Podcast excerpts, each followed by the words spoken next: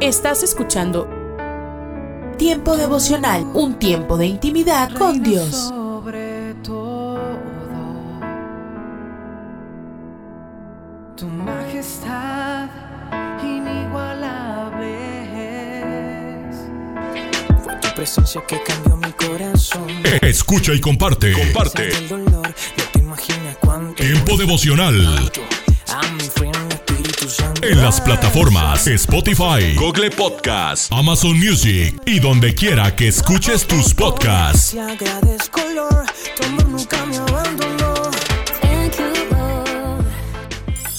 Casa de Oración Santa Fe te invita a sus reuniones. Miércoles 8 pm, domingos 8 am y 11 am.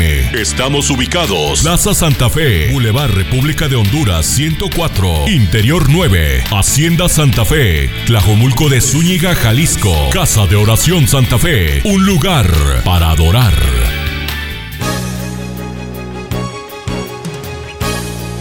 La Biblia en un año. Día 185.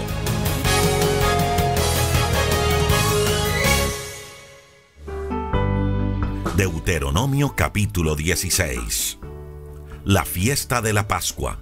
Moisés continuó diciendo al pueblo, en el mes de Abib celebrarán la Pascua en honor a nuestro Dios.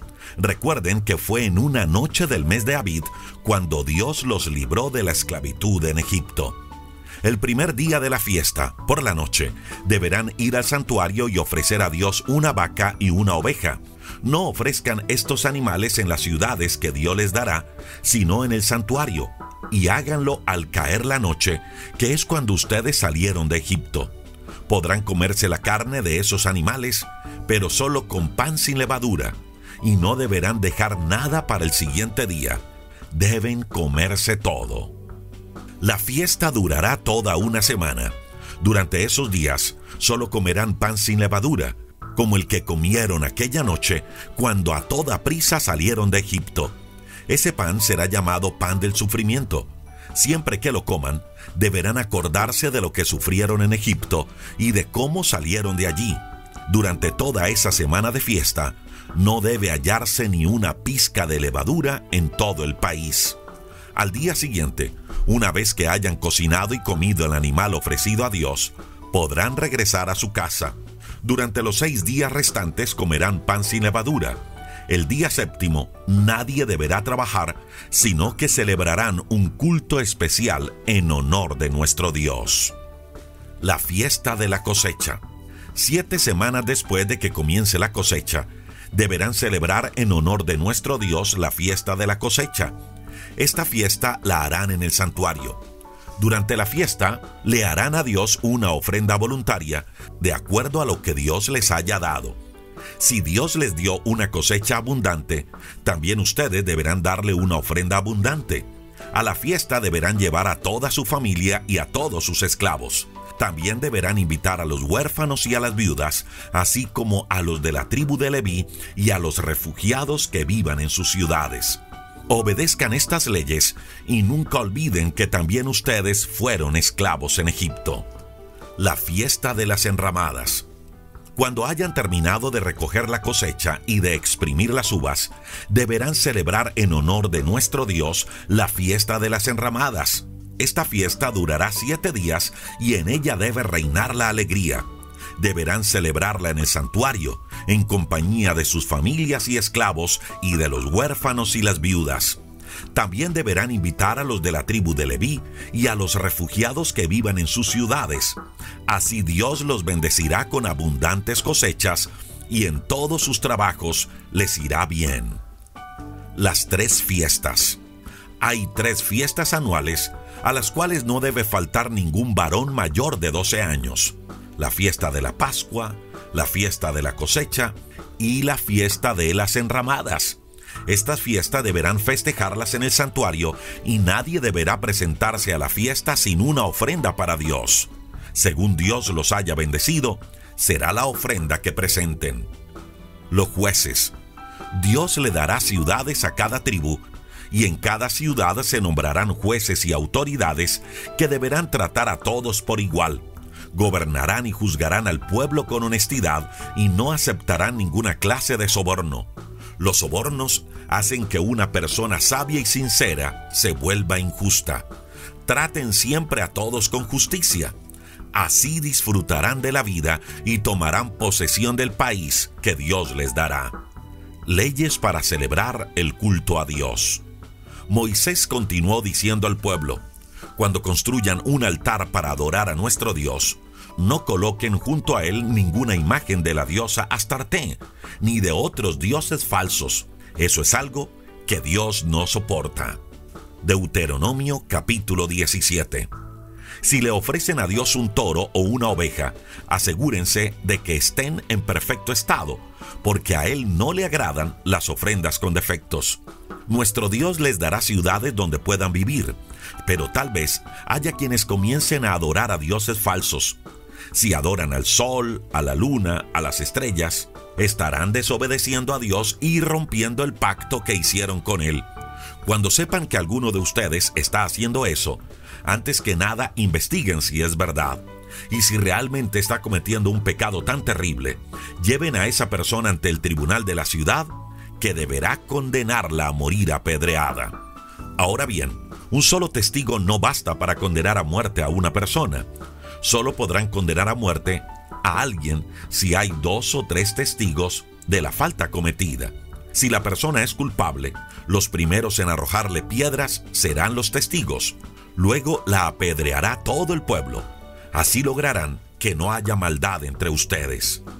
En casos más difíciles, como cuando alguien mata a otro o cuando en un gran pleito hay heridos, tendrán que ir al santuario.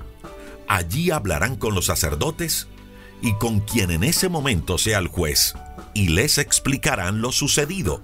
Ellos decidirán qué hacer con el culpable. Ustedes, por su parte, deberán seguir fielmente todas las instrucciones que ellos les den para castigarlo. Si alguno de ustedes, por orgullo, se niega a aceptar la decisión del juez o del sacerdote, que son servidores de Dios, será condenado a muerte. Si ustedes obedecen estos mandamientos, no habrá maldad en Israel, porque el pueblo tendrá miedo y entenderá que no debe ser orgulloso. Instrucciones acerca de los reyes. Moisés continuó diciendo, cuando hayan conquistado el país que Dios les va a dar y ya estén instalados en sus pueblos, tal vez querrán tener un rey que los gobierne, como lo tienen otros pueblos. En tal caso, solo podrán nombrar como rey al israelita que Dios elija. Ningún extranjero podrá ser rey de Israel.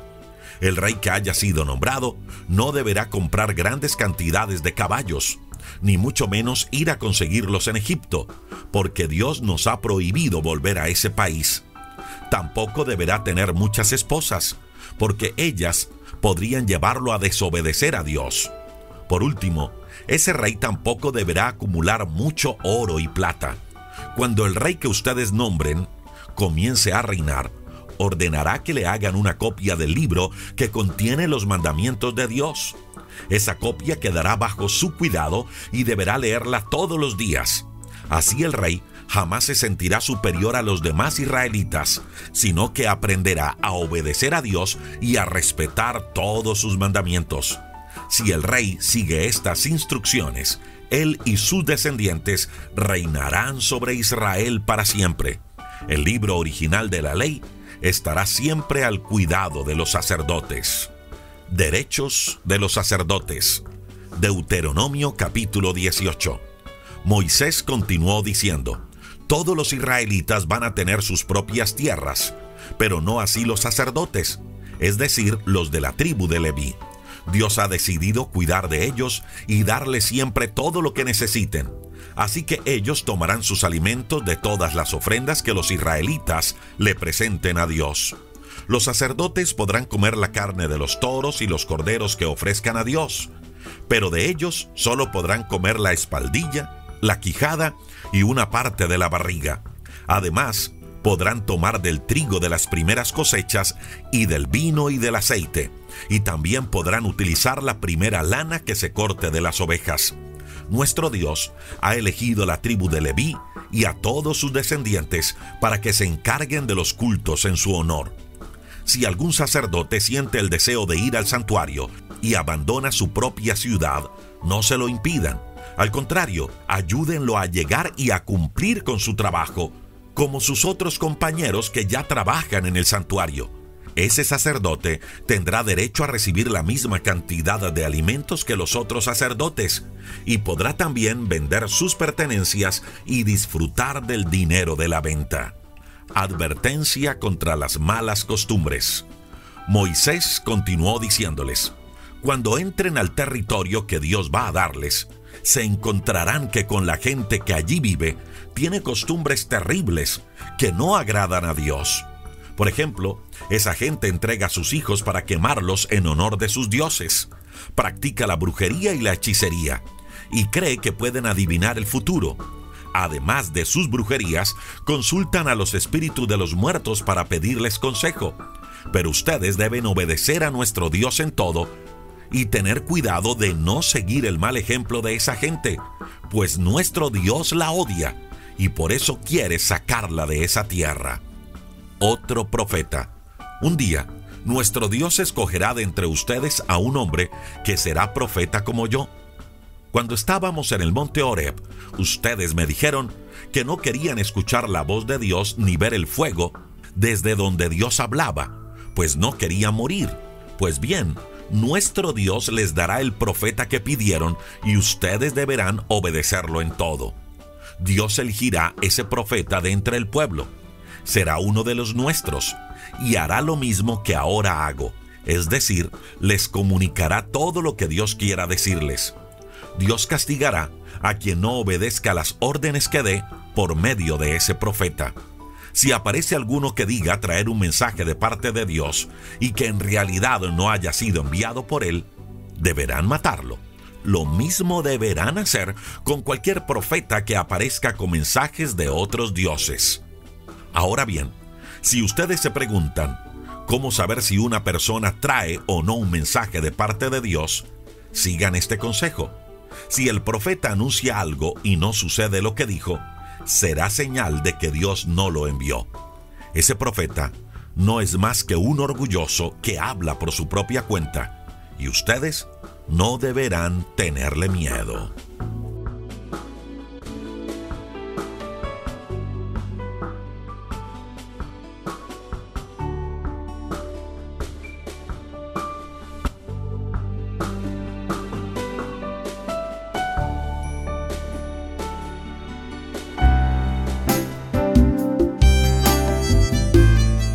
Alimento para el alma.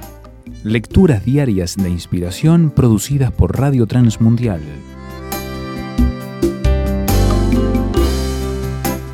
La carga de la hormiga. Ya no sabía qué hacer con las hormigas en mi jardín y alguien me aconsejó que echara arroz cerca del hormiguero. Según me dijeron, las hormigas acarrean el arroz al interior, provocando que absorba la humedad de la honguera y eventualmente muera. Me quedé observando lo que iba a suceder. Ellas venían caminando con los trocitos de mis plantas a sus espaldas. Algunas pasaron sobre los granos de arroz sin detenerse, pero una, la primera de tantas otras, dejó su pequeña carga y la cambió por un grano de arroz. Caminó con más dificultad, porque la carga era más pesada que la diminuta hojita, pero finalmente entró al hormiguero, y así hicieron varias, y después todas. No sabían ellas que aquel cambio traería tan malas consecuencias para su habitáculo. Como las hormigas, hacemos nosotros también. Muchas veces cambiamos la simplicidad de la fe y del Evangelio, de la gracia y del amor de Dios por cargas pesadas de legalismo, de tradiciones religiosas y de rituales severos e inflexibles que lo único que producen es someternos a un esfuerzo vano cuyo resultado será el cansancio y la frustración. No estaremos más cerca de Dios por ello, sino al contrario. Y lo que es peor, nuestra vida carecerá del gozo y de la luz de Cristo necesarios para presentarles a otras personas las buenas nuevas de salvación. No necesitamos cambiar el trocito de hoja por el arroz. No solo es más liviano, nos dará vida. El yugo del Señor es fácil y su carga es ligera. No agreguemos peso a la gracia divina. Es fe, no obras. aligera tu carga. Meditación escrita por Nancy Rodríguez Santivero, Uruguay.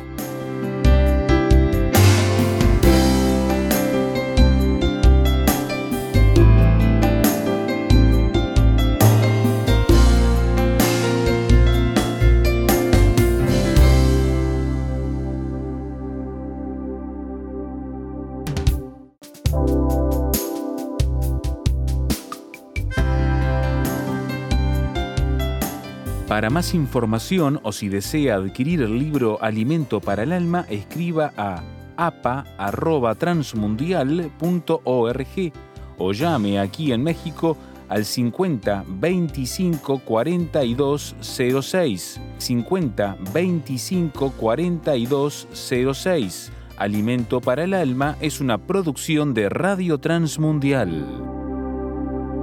Hoy, en Ecos del Pasado. Crean también en mí.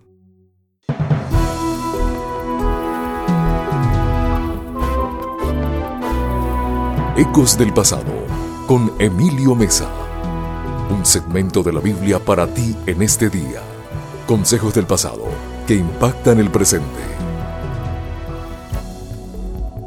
Yo soy el camino, la verdad y la vida. Juan 14:6. Sabiendo que estaba a punto de morir, Jesús dijo a sus discípulos, crean en Dios y crean también en mí. En otras palabras, no dejen de creer en mí, a pesar de que verán cosas que les harán preguntar si realmente soy el Mesías. Yo soy el camino, a pesar de que me verán en una cruz, no dejen de creer en mí. Yo soy la verdad, a pesar de que mis enemigos tratarán de torcer mis palabras para que parezcan mentiras, no dejen de creer todo lo que les he dicho. Yo soy la vida, a pesar de que van a verme morir. Confíen en mí. Los discípulos fueron desafiados a creer esas palabras.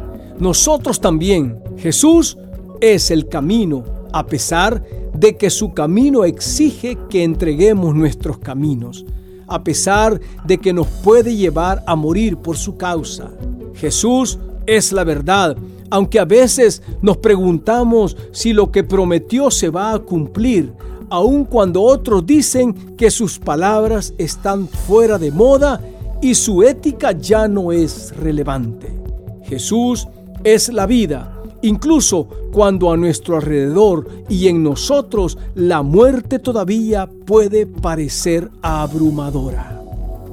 Si la iglesia primitiva vivió y murió con las promesas de Jesús en sus corazones, nosotros podemos y debemos hacerlo también. Dios, ayúdanos no solo a aceptar tu pretensión de ser el camino, la verdad y la vida, sino también a vivir y morir con eso grabado en nuestros corazones. En el nombre de Jesús. Amén. Este fue tu segmento de la Biblia. Ecos del pasado con Emilio Mesa. Preparado exclusivamente para impactar tu presente.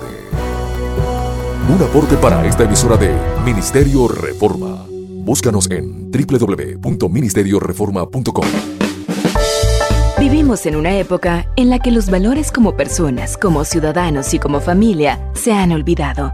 Como hijos, hermanos y padres, todos podemos dar motivación a fin de hacer de la nuestra una mejor sociedad.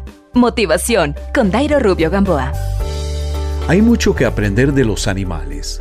Por ejemplo, las madres de las orcas y los delfines permanecen despiertas constantemente durante los primeros meses de vida de sus crías.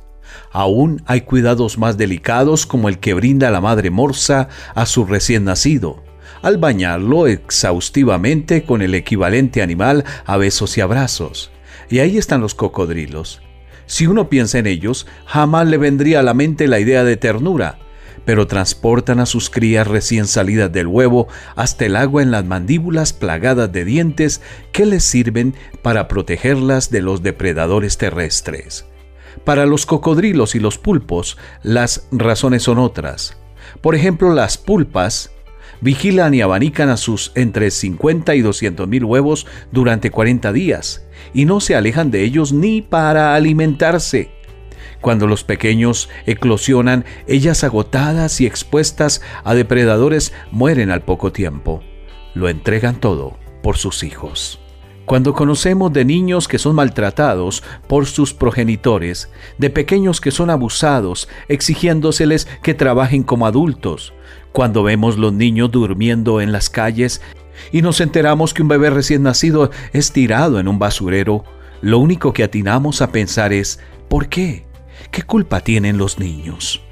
Los adultos estamos aquí por el cuidado de nuestros padres, porque alguien se preocupó y nos protegió. En el mundo animal, aún el más bestial de los seres cumple su rol protector y prepara a su hijo para la vida que le espera. Y nosotros los humanos, ¿por qué lo hemos descuidado? La mayoría de grandes personajes que la historia recuerda fueron guiados por sus madres, quienes lucharon contra posturas sociales de desaprobación hasta que sus hijos lograron triunfar. Motivación con Dairo Rubio Gamboa. Escríbenos a contacto arroba motivación a la familia punto org. En apoyo a la familia de América Latina. Estás escuchando Tiempo devocional, un tiempo de intimidad con Dios. Sobre todo,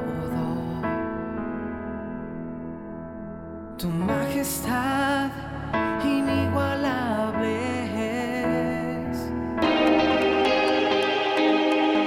es. Escucha y comparte. Comparte. Es un día Tiempo devocional. En las plataformas Spotify, Google Podcast, Amazon Music y donde quiera que escuches tus podcasts.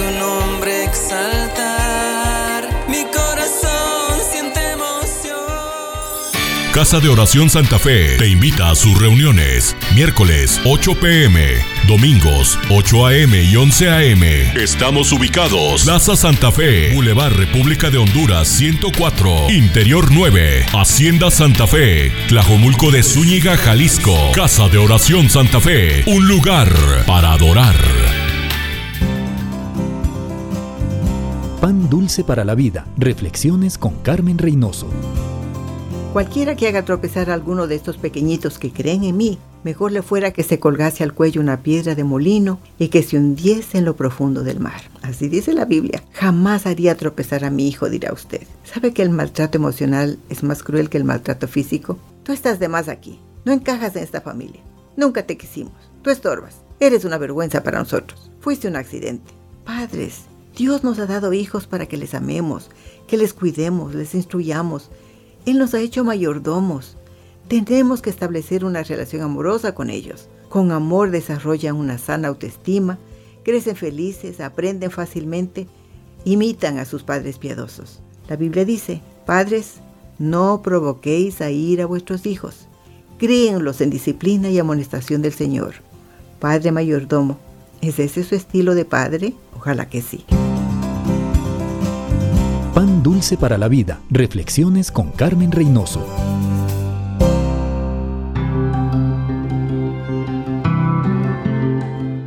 Somos mujeres de esperanza.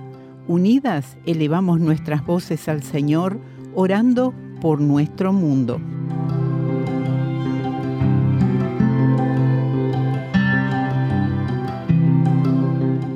En ti, oh Dios, está la verdadera libertad, que aquellos que luchan con adicciones en Malawi encuentren su libertad en ti.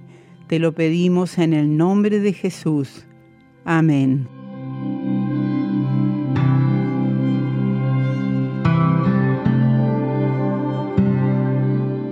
Descarga el boletín de oración con todas las peticiones del mes, artículos adicionales para sembrar esperanza en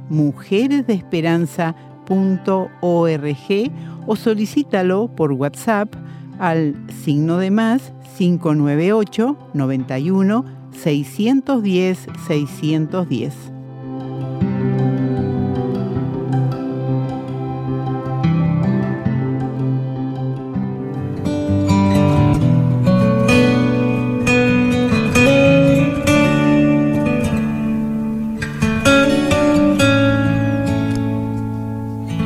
Marcos 1:40 el texto dice, un hombre con lepra se acercó, se arrodilló ante Jesús y le suplicó que lo sanara. Si tú quieres, puedes sanarme y dejarme limpio, dijo. La lepra es una de las peores aflicciones que debe soportar el ser humano, especialmente por la fuerte estigmatización que padece el que la sufre. Se ha conocido como enfermedad por al menos 4.000 años. Y eh, al igual que sucede en algunos grupos en nuestros tiempos que creen que toda enfermedad es producto de algún pecado, también en los tiempos bíblicos la gente consideraba que la lepra era una señal del castigo divino. Las historias de Miriam, Giesi, el rey Usías ilustran que en ocasiones Dios usó la lepra como una forma de disciplinar a quienes lo habían deshonrado. No obstante, no vamos a encontrar evidencia que avale estas conclusiones lapidarias que condenaban a, esas, a estas personas a una vida de aislamiento. Y en los tiempos de Jesús, los leprosos no podían vivir dentro de las ciudades amuralladas. Donde quiera que se encontraran estaban obligados a usar una vestimenta rasgada en señal de duelo, tenían que andar con la cabeza descubierta y tapar su barba con un manto, quizás en un eh, lamento por la lenta muerte que padecían. Debían gritar impuro, impuro, cuando se trasladaban de un lugar a otro para evitar que la gente se acercara y fuera contagiada de su enfermedad. Tampoco podían participar de un saludo, ya que en el Medio Oriente eh, los saludos normalmente incluían un abrazo. El contexto físico es el primer sentido que desarrollamos los científicos consideran que el contexto, en este caso, por ejemplo, del bebé, el contacto con la mamá, es uno de los elementos que más contribuye a la estabilidad emocional y el proceso de maduración en un bebé. Hoy se considera que el tacto es también uno de los medios de comunicación que emplea el ser humano. A través de él damos a conocer una variedad de sentimientos eh, incluyendo por ejemplo la tristeza, la angustia, la alegría, el enojo o la frustración. No podemos imaginar entonces la agonía que experimentaban esos desdichados enfermos que habían sido excluidos no solamente del regalo de una caricia, la calidez de un abrazo o el calor de un apretón de manos, sino también de las múltiples relaciones que disfrutamos a diario. Un hombre con lepra, sin duda movido por los extraordinarios relatos que se centraban en la persona de Jesús, que se acercó a él. Aquí la palabra en griego implica que le cruzó y lo miró a los ojos, es decir, Jesús rompe las barreras que se le habían impuesto con la esperanza de ser librado del tormento en que vivía. Y sus palabras contienen una súplica. Simplemente quiero ser sano. Y eh, nos atrae la desesperación de este hombre. Le salió al cruce a Jesús para pedirle algo inimaginable ser libre de la lepra. Y nos, nos inspira esto a posturas más arriesgadas en cuanto a la fe, a, animarme a salir en pos de lo imposible. Este hombre que había tocado fondo en la vida no tenía nada que perder y quizás ese elemento lo revistió de una, sí, inusual valentía. Ahora, El texto, un poquito más adelante, si, si leemos ahí el episodio, nos dice que Jesús fue movido a compasión por el leproso. Volvemos a encontrarnos otra vez con esta asombrosa característica, esa reacción en lo más íntimo del ser que le permite a Jesús sentir la agonía, quizás el desconsuelo y la desesperanza de este leproso, como si lo viviera en carne propia. La compasión, sin embargo, se diferencia de la lástima, en que siempre se traduce en una acción. El proceder de Jesús posee una belleza indescriptible, porque le da al leproso lo que seguramente más necesitaba en la vida. ¿Y sabe cuál es? El regalo de una caricia. Eh, dice, ¿cuántos años quizás este hombre no sentía el calor del contacto con otra persona? ¿Cuánta falta le hacía ese gesto de aceptación, ese mimo que le comunicaba, mejor que mil palabras, que para Dios no era una persona inmunda?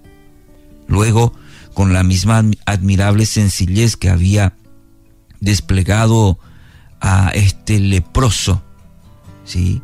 Jesús le dio la respuesta que esperaba. Si quiero, queda sano. En ese quiero está representada toda la bondad del Padre que sufre por la vida, por la viuda, mejor dicho, por el huérfano, por el desamparado, por el extranjero, por el quebrantado. Es un Padre que anhela hacerle bien a sus hijos y que sufre por causa de nuestra indiferencia. Querido oyente, abracémonos a esta verdad. Dios es bueno y por esta razón le encanta hacer el bien a sus hijos. Que esta convicción sea la que sostenga nuestra oración cuando nos acercamos a pedirle algo. Venimos ante un Padre generoso y podemos compartir con Él lo que tengamos en el corazón, porque Él siempre, siempre, siempre nos recibirá con amor. Es posible, incluso, que extienda su mano y nos acaricie el alma, para que sepamos que somos muy, pero muy especiales a sus ojos. Solo una voz inspira tu vida, inspira tu vida.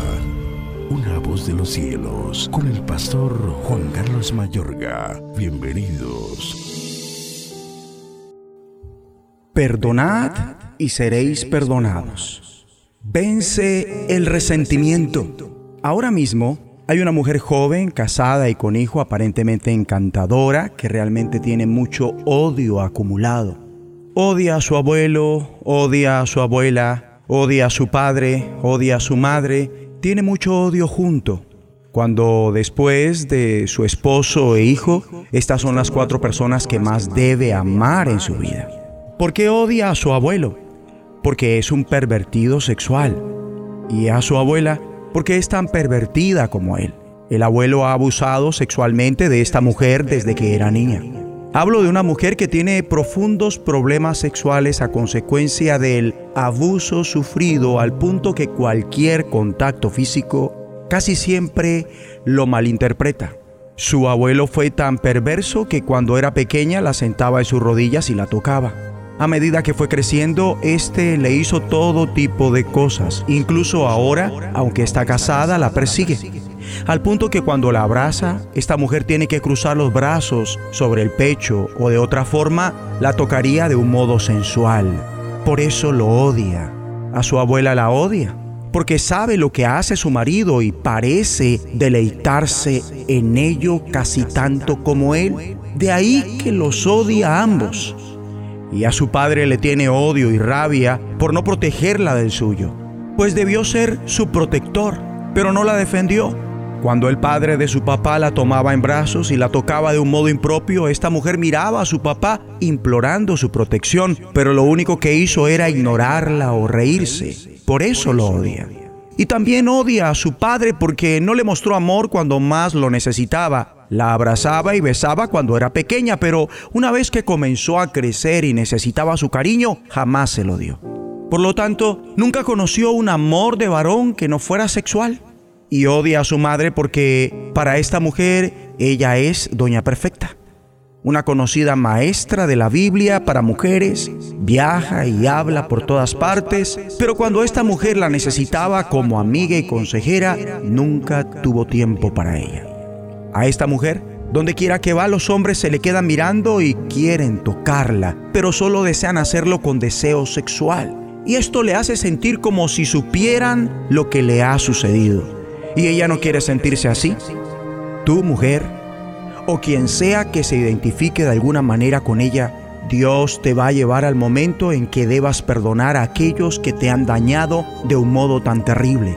Hay que ponerle fin a ese estilo de vida debido a todo esto que te caracteriza por el conflicto interpersonal con muchas figuras de autoridad y un sentimiento de haber sido traicionada o traicionado precisamente por quienes deberían haber sido tus auxiliares.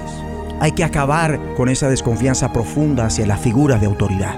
Mi amigo o amiga, Piensa en las personas a las que odias, les guardas rencor o con las que tienes conflicto profundos. Coloca a esas personas con nombre propio delante del Señor uno por uno y confiesa no lo que te hicieron, sino tu pecado en respuesta contra tus opresores y abusadores. Confiesa cómo la rabia que te generó todo esto aún la has descargado en gente inocente cosa que produce una reacción en cadena que difunde el pecado a menudo durante generaciones enteras. Dicha reacción debe ser detenida por tu libre decisión de perdonar a quienes abusaron de ti como Cristo te ha perdonado a ti, así tus agresores no te pidan perdón.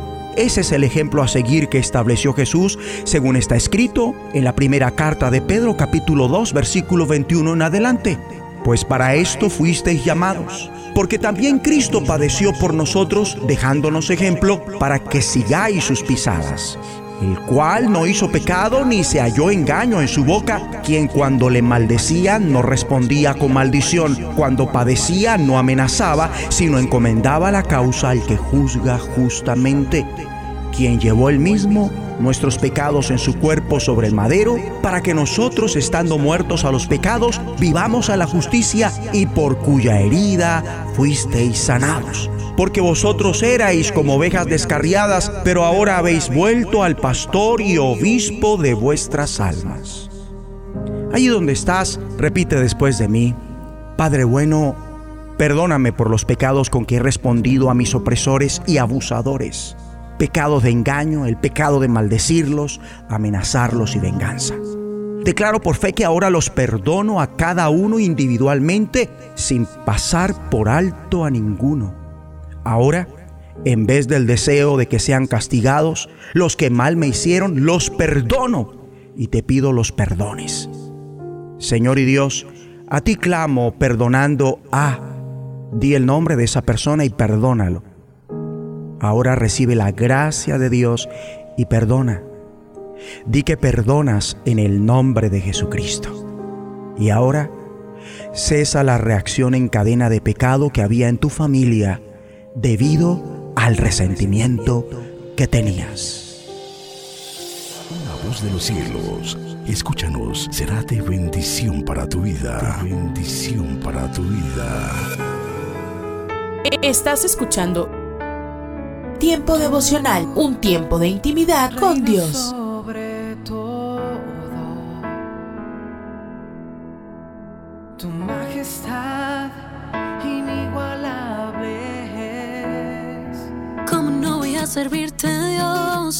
Escucha para y comparte. Comparte. Si estuviera en el fondo del mar, Tiempo devocional. solo tú me salvarás. ¿Cómo En las plataformas? Spotify, Google Podcast, Amazon Music y donde quiera que escuches tus podcasts. Por amor, mi mejor canción. Solo tú me Casa de Oración Santa Fe te invita a sus reuniones. Miércoles 8 pm, domingos 8 am y 11 am. Estamos ubicados. Plaza Santa Fe, Boulevard República de Honduras 104, Interior 9, Hacienda Santa Fe, Tlajomulco de Zúñiga, Jalisco. Casa de Oración Santa Fe, un lugar para adorar.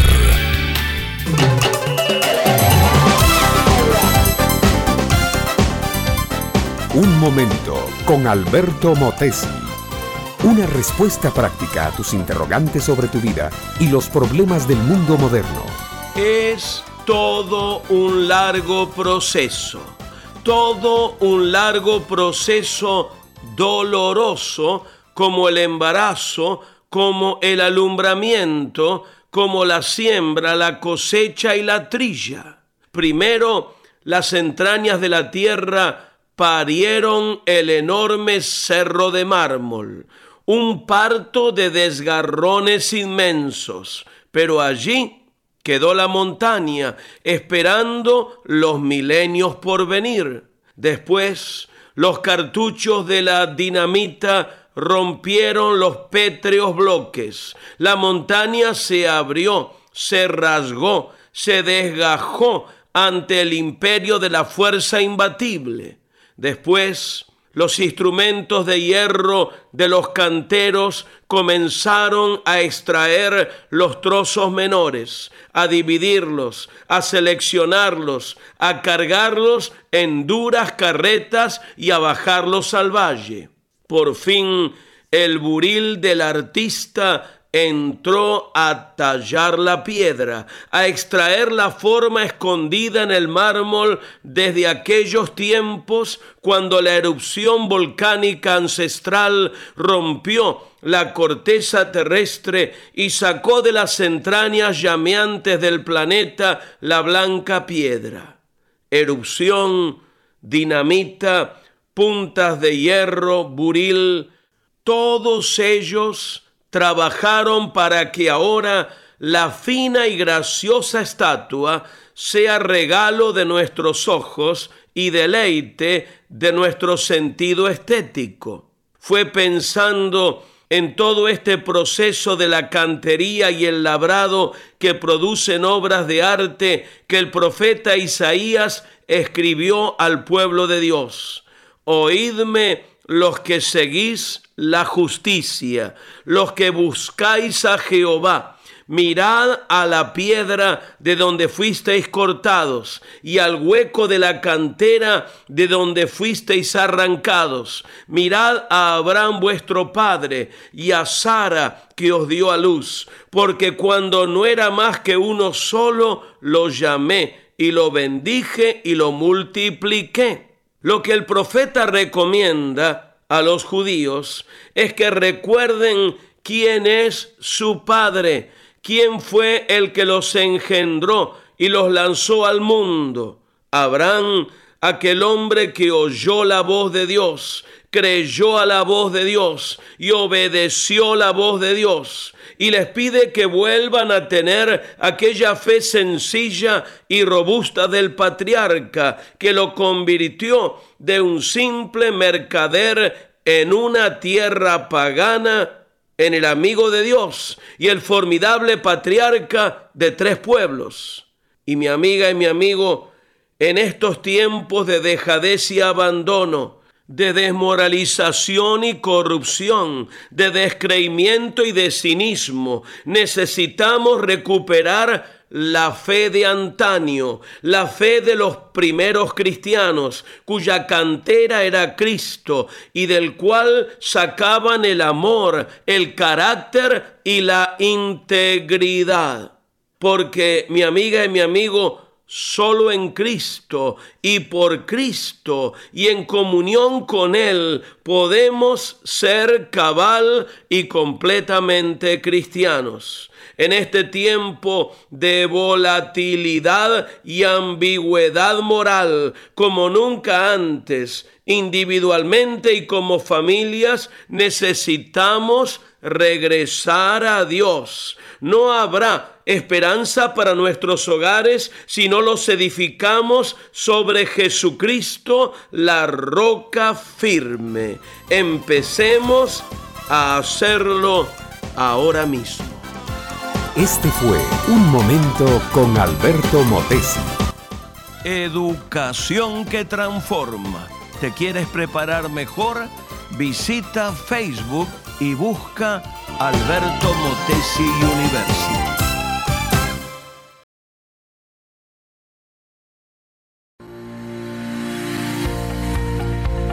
devocional con el pastor Constantino Varas de Valdés. Tu ausencia en el hogar te impedirá ayudar a tus hijos. ¿Qué tal?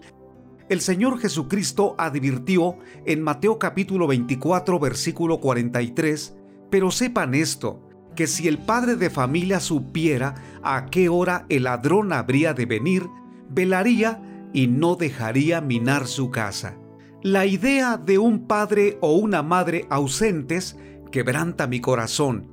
Es la mayor contradicción a la que no nos podremos acostumbrar porque necesitamos amor. Papá se fue de la casa. Mamá no estará más con nosotros. Son las peores noticias para un hijo. Los pequeños extrañarán a sus padres porque su vida gira alrededor de ellos. Mamá es la que amamanta, cambia los pañales, prepara los biberones, lo baña, lo viste y lo lleva a dormir. Papá lo arrulla en sus brazos, le enseña a hablar, cuenta historias y juega. ¿Quién podría sustituirlos? Para ser honestos, nadie. Cuando llegan a la adolescencia, aunque el distanciamiento es natural, los hijos necesitan más a sus padres. En esa etapa, papá tiene la responsabilidad de reafirmar la identidad sexual de los varones, así como mamá de las niñas. Son años cruciales para hacerlos sentir que son amados, valorados y respetados. Muchos padres se esfuerzan en proporcionar la mejor escuela y los mejores regalos, creyendo que los están preparando para ser grandes hombres y mujeres. Sin embargo, la frustración se presenta cuando abandonan los estudios, se van de la casa y rompen relaciones familiares. Una pregunta central que este día formulo a los padres y a las madres. ¿Dónde conocerás verdaderamente a tus hijos? Cuando estés junto a ellos, realizando alguna actividad divertida o en un momento crítico de sus vidas. Ellos intuyen, si se sienta conmigo, le diré lo que pienso.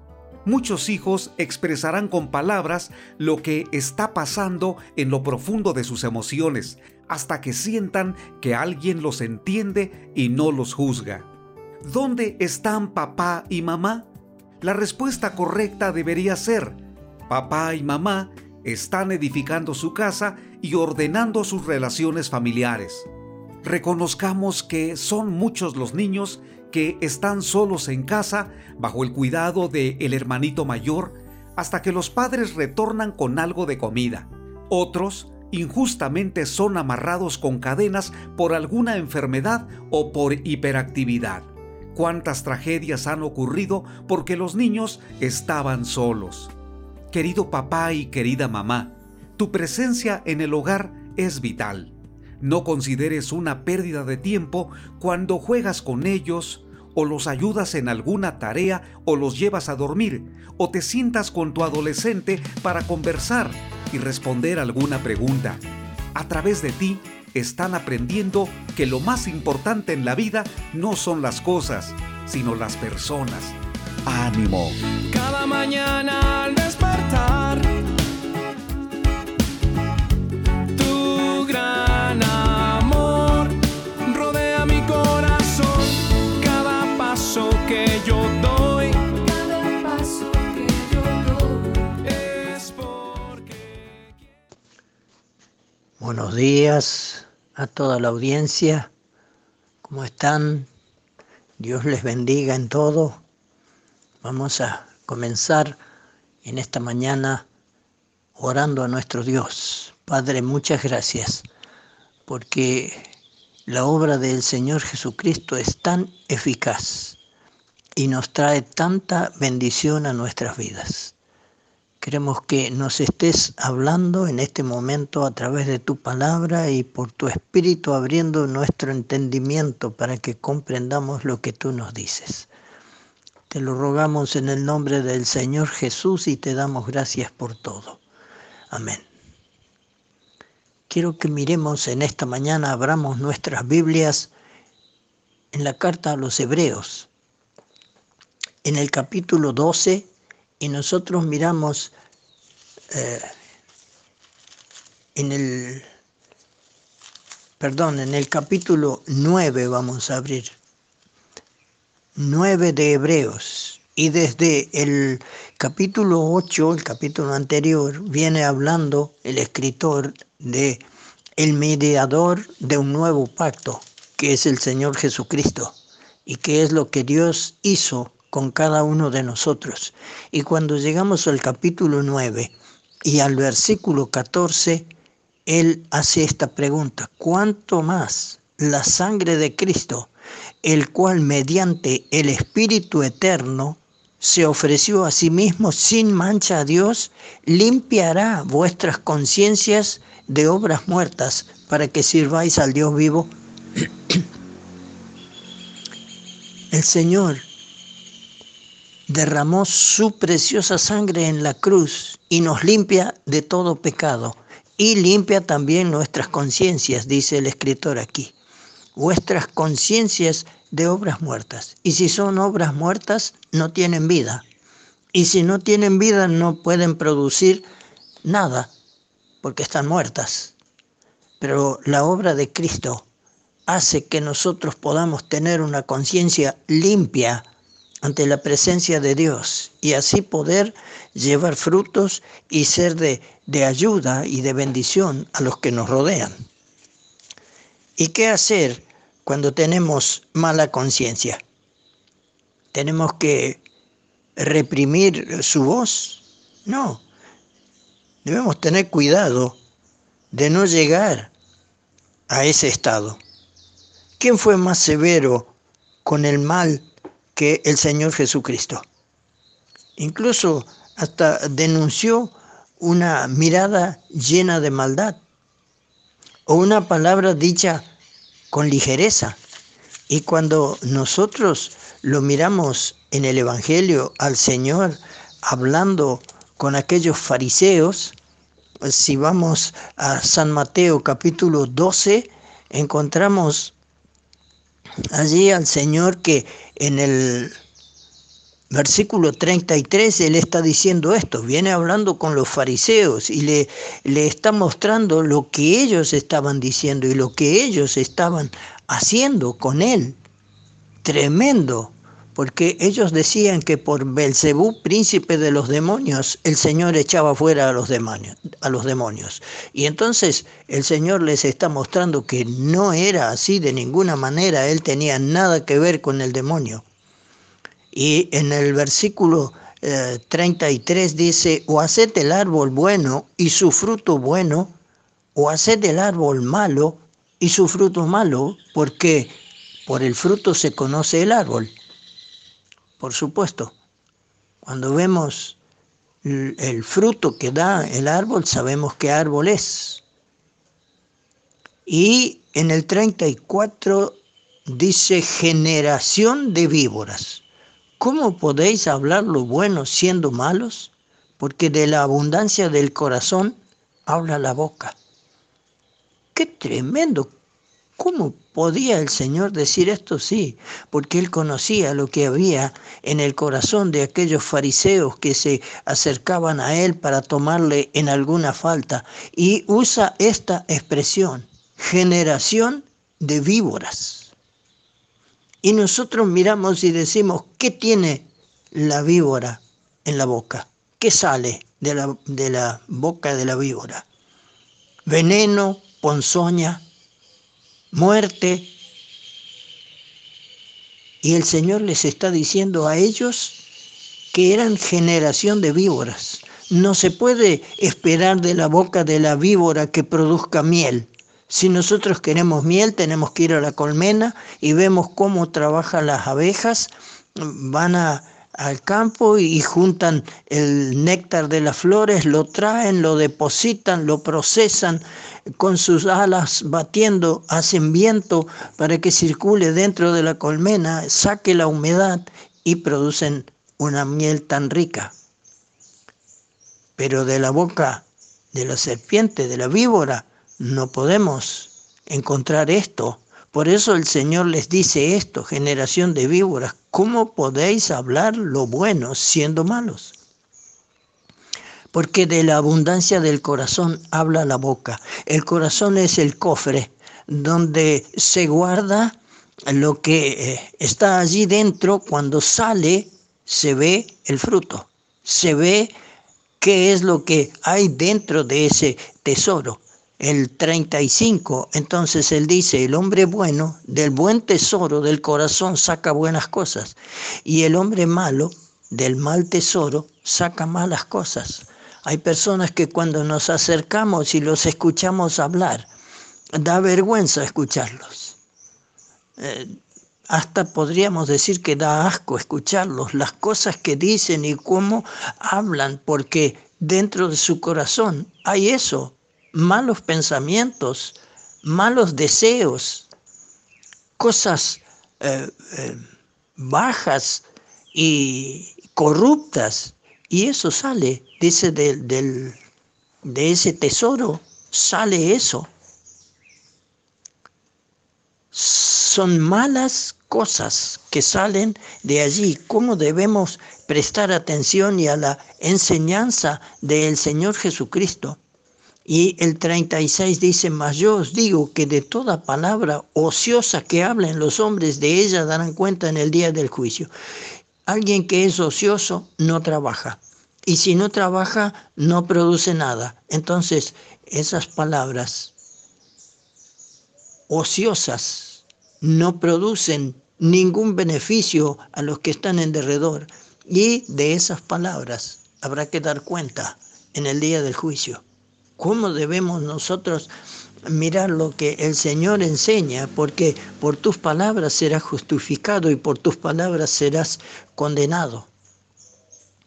Ah, pero qué lindo que es pensar que el Señor es el que resolvió el problema de la, culpa, de la culpabilidad, pues aceptó encargarse del mal que estaba escondido en lo más profundo de nuestro ser. Y para ello tuvo que pasar por la angustia del abandono de Dios allí en la cruz. ¿Se acuerdan cuando el Señor está en la cruz y dice, Dios mío, Dios mío, ¿por qué me has desamparado? Y nosotros sabemos por qué lo hizo, para ampararnos a nosotros, para limpiar nuestras conciencias de obras muertas, para limpiar nuestro corazón de todo pecado. Y esto lo hace la sangre de Cristo que derramó en la cruz. Él pasó por el sufrimiento para que los que creemos tengamos la paz de la conciencia y el acceso completo al Dios de amor. Y también es necesario saber que nuestra conciencia no es una copia perfecta eh, de la voz de Dios, ¿no? Debemos prestar atención porque hay acciones que Dios condena y que nosotros las toleramos y parece hasta que estuvieran bien. Vayamos a Dios por medio de la oración y sobre todo cuando eh, tengamos mala conciencia, vayamos a Él, permitámosles que nos sondee por medio de la luz de la Biblia, porque esta es su palabra. El salmista David conocía bien esto. Y él dice, crea en mí, oh Dios, un corazón limpio, renueva un espíritu recto dentro de mí. Ah, cuánto necesito esto. Cuánto necesitamos que Dios haga esto en nuestras vidas dejemos de lado todo lo malo y rechacemos también los bloqueos que nos atormentan a veces sin razón. Él quiere liberarnos del pecado, pero también de, de los escrúpulos malsanos que nos impiden gozar de su salvación y servirle con alegría a Él. Qué bendición conocerle y saber que el Señor es el que eh, hizo esta obra tan magnífica para que nosotros podamos tener la paz con Dios por medio del Señor Jesucristo y poder ser de bendición, porque el Señor es el que está enseñando esto y diciendo que el hombre bueno del buen tesoro del corazón saca buenas cosas. Cuánta bendición cuando encontramos a alguien que está impregnado de la palabra de Dios y que puede hablar la verdad de Dios y traer eh, tantas cosas buenas, de tanta bendición para nosotros. Miren, eh, todavía quiero decir esto. Cuando nosotros miramos al profeta Ezequiel, Dios le dice que tenía que tomar el rollo, que era la palabra de Dios en ese tiempo, y comerlo. Y nosotros debemos hacer esto, no solamente leerla la palabra, meditarla, comerla. ¿Y qué quiere decir esto? Debemos asimilarla, apropiarla a nuestras vidas. Cuando nosotros comemos, la comida que hace tiene un proceso en el estómago y trae alimento y nos da vida. Y esto es lo que quería significar Dios con que el profeta debía comerlo. Nosotros debemos asimilarla a la palabra de Dios para que nos dé vida y fortaleza y podamos ser de bendición a los que nos rodean. Que estos pensamientos sirvan para que podamos andar de acuerdo a la voluntad de Dios y que podamos ser de bendición. ¿Por qué? Porque conocemos lo que el Señor ha hecho, lo que el Señor ha enseñado y lo que Él desea de nuestras vidas. Que así sea. Párate a un lado. Observa el paisaje a tu alrededor. Alza la vista a conceptos eternos. Recuerda que lo esencial es lo invisible a los ojos. Haz una pausa en tu vida. Con Pablo Martini.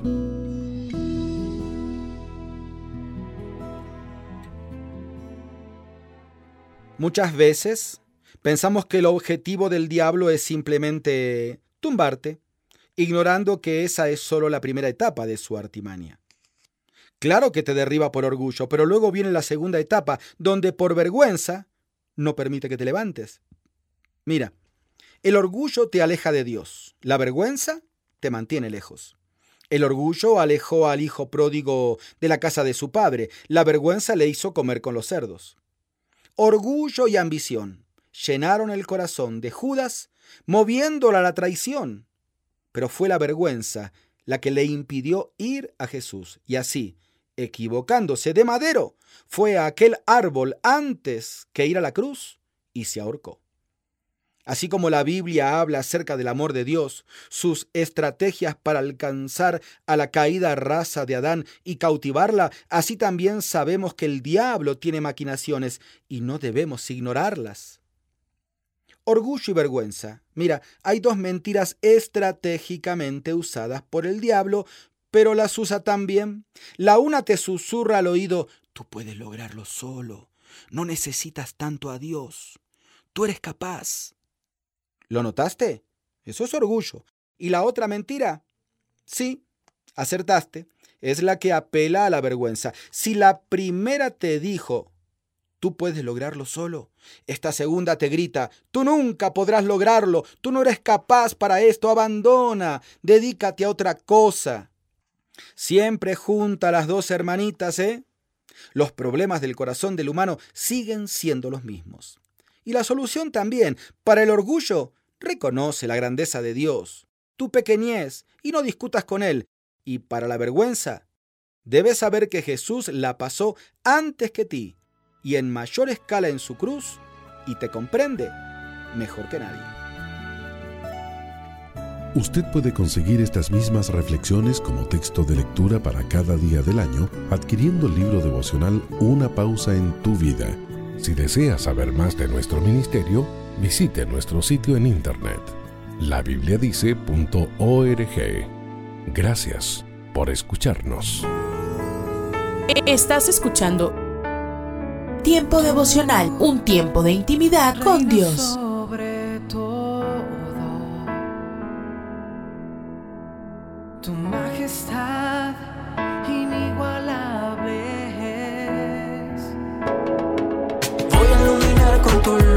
Escucha y comparte. Comparte. Tiempo devocional. En las plataformas Spotify, Google Podcast, Amazon Music y donde quiera que escuches tus podcasts. Para que linterna si estás conmigo. Casa de Oración Santa Fe te invita a sus reuniones. Miércoles 8 pm, domingos 8 am y 11 am. Estamos ubicados. Plaza Santa Fe, Boulevard República de Honduras 104, Interior 9, Hacienda Santa Fe, Tlajomulco de Zúñiga, Jalisco. Casa de Oración Santa Fe, un lugar para adorar. Un mensaje a la conciencia. Un momento de reflexión en la vida diaria. Escúchelo hoy en la voz de Carlos Rey.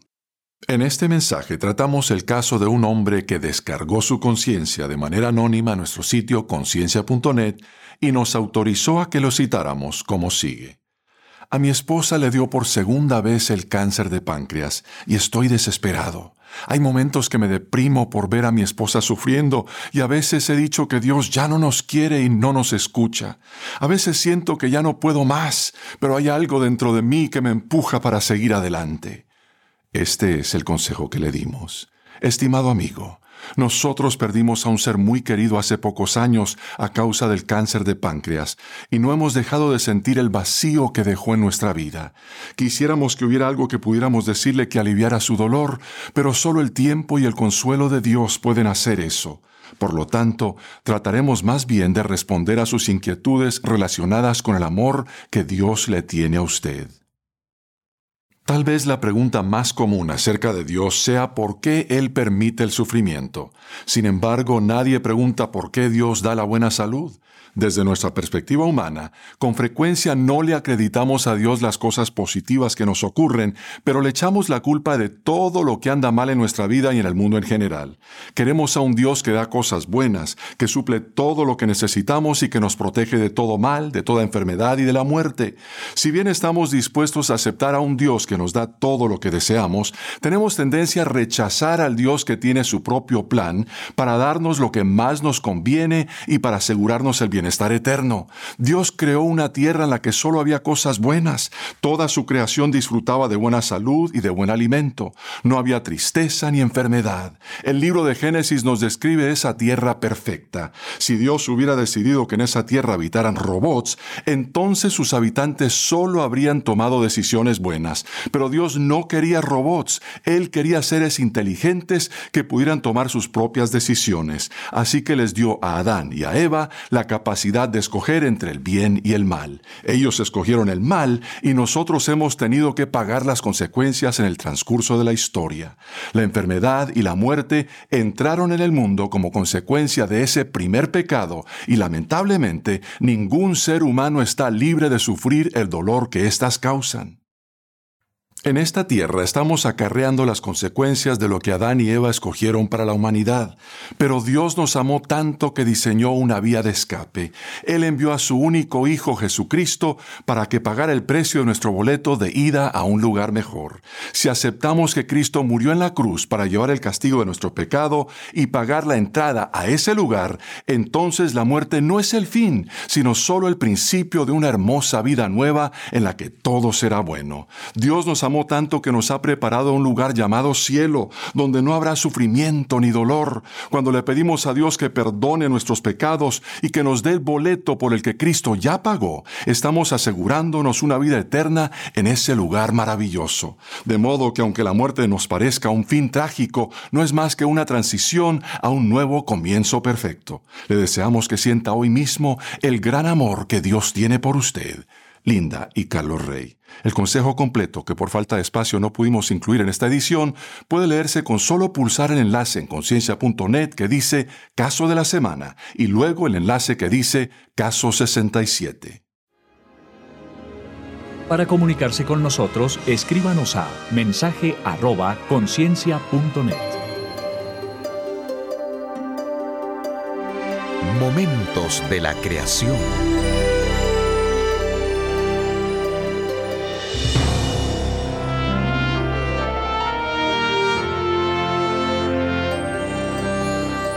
Hola, soy Milton de los Santos.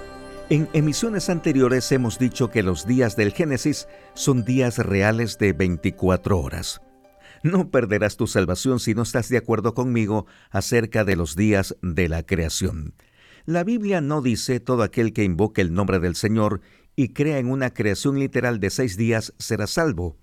Pero el hecho de que un asunto no sea salvífico no significa que no sea importante.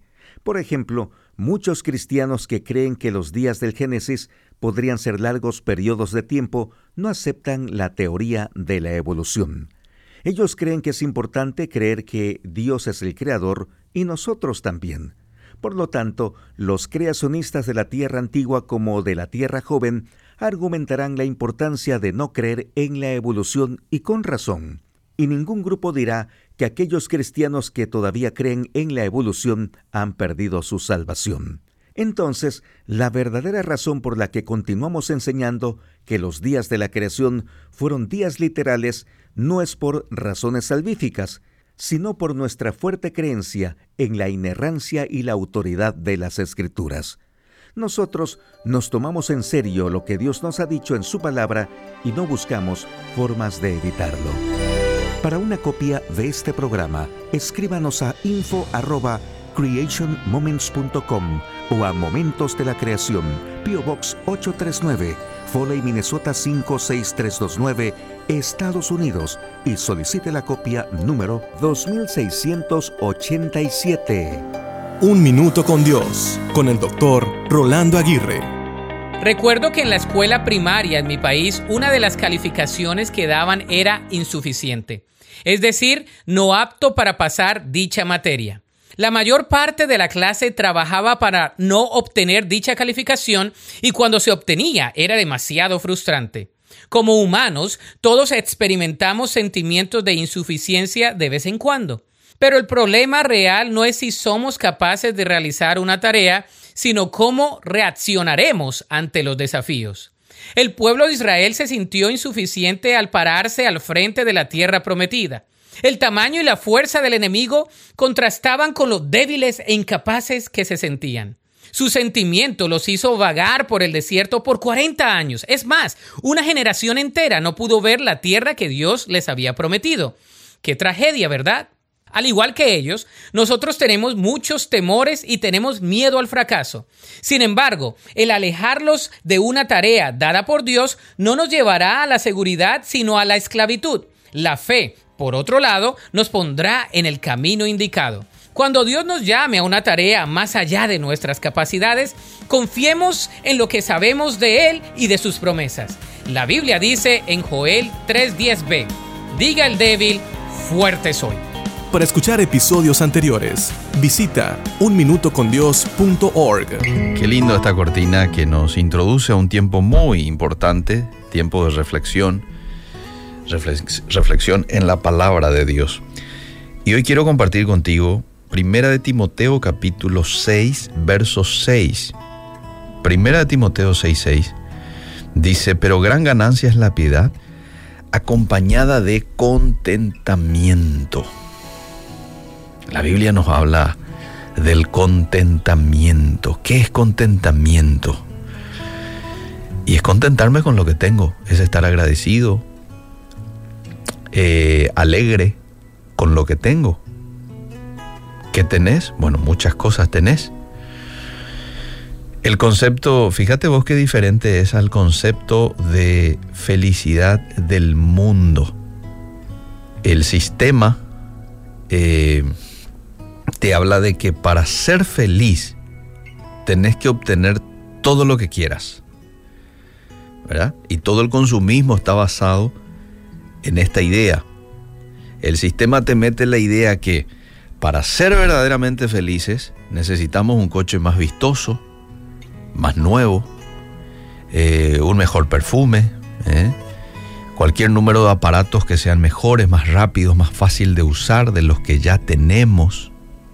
Vemos, por ejemplo, los comerciales, leemos los anuncios, perseguimos la última moda, los lujos, lo moderno. Así es el ser humano. Compramos a veces la mentira de que no seremos verdaderamente felices hasta que consigamos lo que queremos. El concepto de Dios de la felicidad se resume en este simple proverbio el concepto de Dios de la felicidad se resume con este proverbio. Feliz es el hombre que quiere lo que tiene.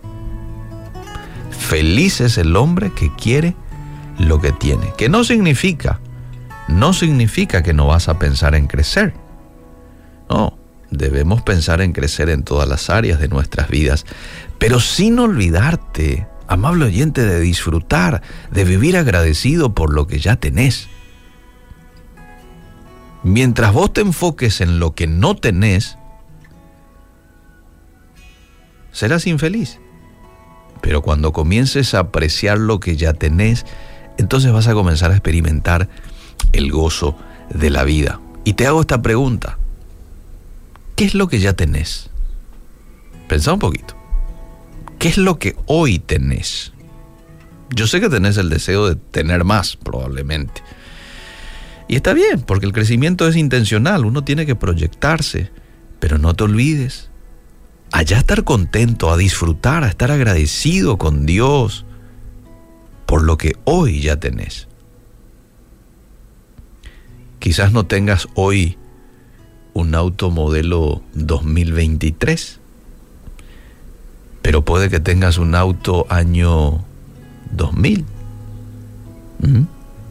Y puedes decirle a Dios, gracias Señor por este auto que me hace llegar a tiempo en mi trabajo, en mi lugar, en donde debo de cumplir con mis responsabilidades. Tengo un auto que me protege de la lluvia, que me protege del frío, que transporta a mis hijos con seguridad. ¿Mm? Así es como actúa una persona con contentamiento. No importa que no tenga ese auto 2023. Tiene un auto. De tanto en tanto me para este auto, Señor, pero de paso está desarrollando mi paciencia. La persona con contentamiento no es una persona que no proyecta crecer. ¿Mm? Porque necesitamos ser personas intencionales a la hora de crecer. Yo tengo que planear crecer, ¿cómo no? Pero la persona con contentamiento no está enfocado en lo que le falta, está agradecido y disfruta de lo que ya tiene, proyectándose a un crecimiento a futuro, pero sin afán. Repito esta parte, proyectándose a un crecimiento a futuro, pero sin afán. Él está tranquilo porque hoy ya él es feliz, pues. Ya tiene mucho hoy ya disfruta de lo que tiene hoy, ya está agradecido por lo que tiene hoy. Pero vamos en rumbo a, a crecer, pero tranquilos, sin que tenga que pasar por encima de otras prioridades como la familia, como el tiempo con Dios, como el tiempo que debo dedicar a la iglesia. Yo no paso encima de todo eso. Sí, voy a crecer, pero lo hago sin afán, lo hago sin preocupación lo hago sin tener que pasar por encima de otras prioridades. Pablo le escribió a Timoteo y le dijo lo siguiente, es cierto que con la verdadera religión se obtienen grandes ganancias, pero solo si uno está satisfecho con lo que tiene. Porque nada trajimos a este mundo y nada podemos llevarnos. Así que, teniendo ropa y comida, contentémonos con eso. Acabo de leer 1 Timoteo 6, 6 al 8, en la versión eh, NBI, nueva versión internacional. Es cierto que con la verdadera, religión se obtienen grandes ganancias, pero solo si uno está satisfecho con lo que tiene. Nada trajimos, nada vamos a poder llevar. Así que, teniendo ropa y comida, contentémonos con eso. Hoy quiero recordarte que tenés lo que necesitas para vivir una vida alegre. Y no te vayas a olvidar de algo que tenemos los hijos de Dios. Le tenemos a Cristo. Le tenemos al Espíritu Santo. No con nosotros, dentro de nosotros y también con nosotros, pero dentro. a este amigo, a este compañero, que va a estar contigo no hasta el año 2025, va a estar contigo hasta el final, hasta que tengas que partir de esta tierra o hasta que Cristo venga en las nubes a buscar a sus hijos. ¡Wow! Como dice una canción, si te tengo a ti lo tengo todo. Le tenés a Dios, tenés todo. Pero aparte de tenerle a Dios, de yapa, tenés muchas otras cosas, ¿verdad? Tenés una familia, probablemente tengas un trabajo, tenés amigos, tenés que comer, tenés que vestir, incluso tenés un poquito más de lo que necesitas probablemente y tenés la posibilidad de ayudar a otro más necesitado. Eh, entonces hoy quiero conducirte a través de esta reflexión a reflexionar un poco en esto, a agradecerle a Dios por lo que tenés. Hoy seamos agradecidos, hoy seamos agradecidos. Está bien, ya vamos a pedir en su momento, pero ahora en las primeras horas del día, demos agradecimiento. ¿Mm? Si realmente querés ser feliz, aprende a ser agradecido por lo que tenés. Y no vayas a codiciar lo que no tenés. ¿eh? Vamos a proyectar crecimiento, pero sin codicia, sin afán, sin preocupación, sin tener que pasar por encima de otras prioridades. Gracias Señor, porque tú nos das de manera sobreabundante. Si en algún momento nos hemos quejado, si en algún momento eh, nos hemos preocupado por algo y con ello te hemos entristecido, perdónanos Señor, perdónanos y hoy ayúdanos a entender que somos ricos, ricos en ti. Tenemos todo, contigo tenemos todo. Gracias por el regalo. Amén.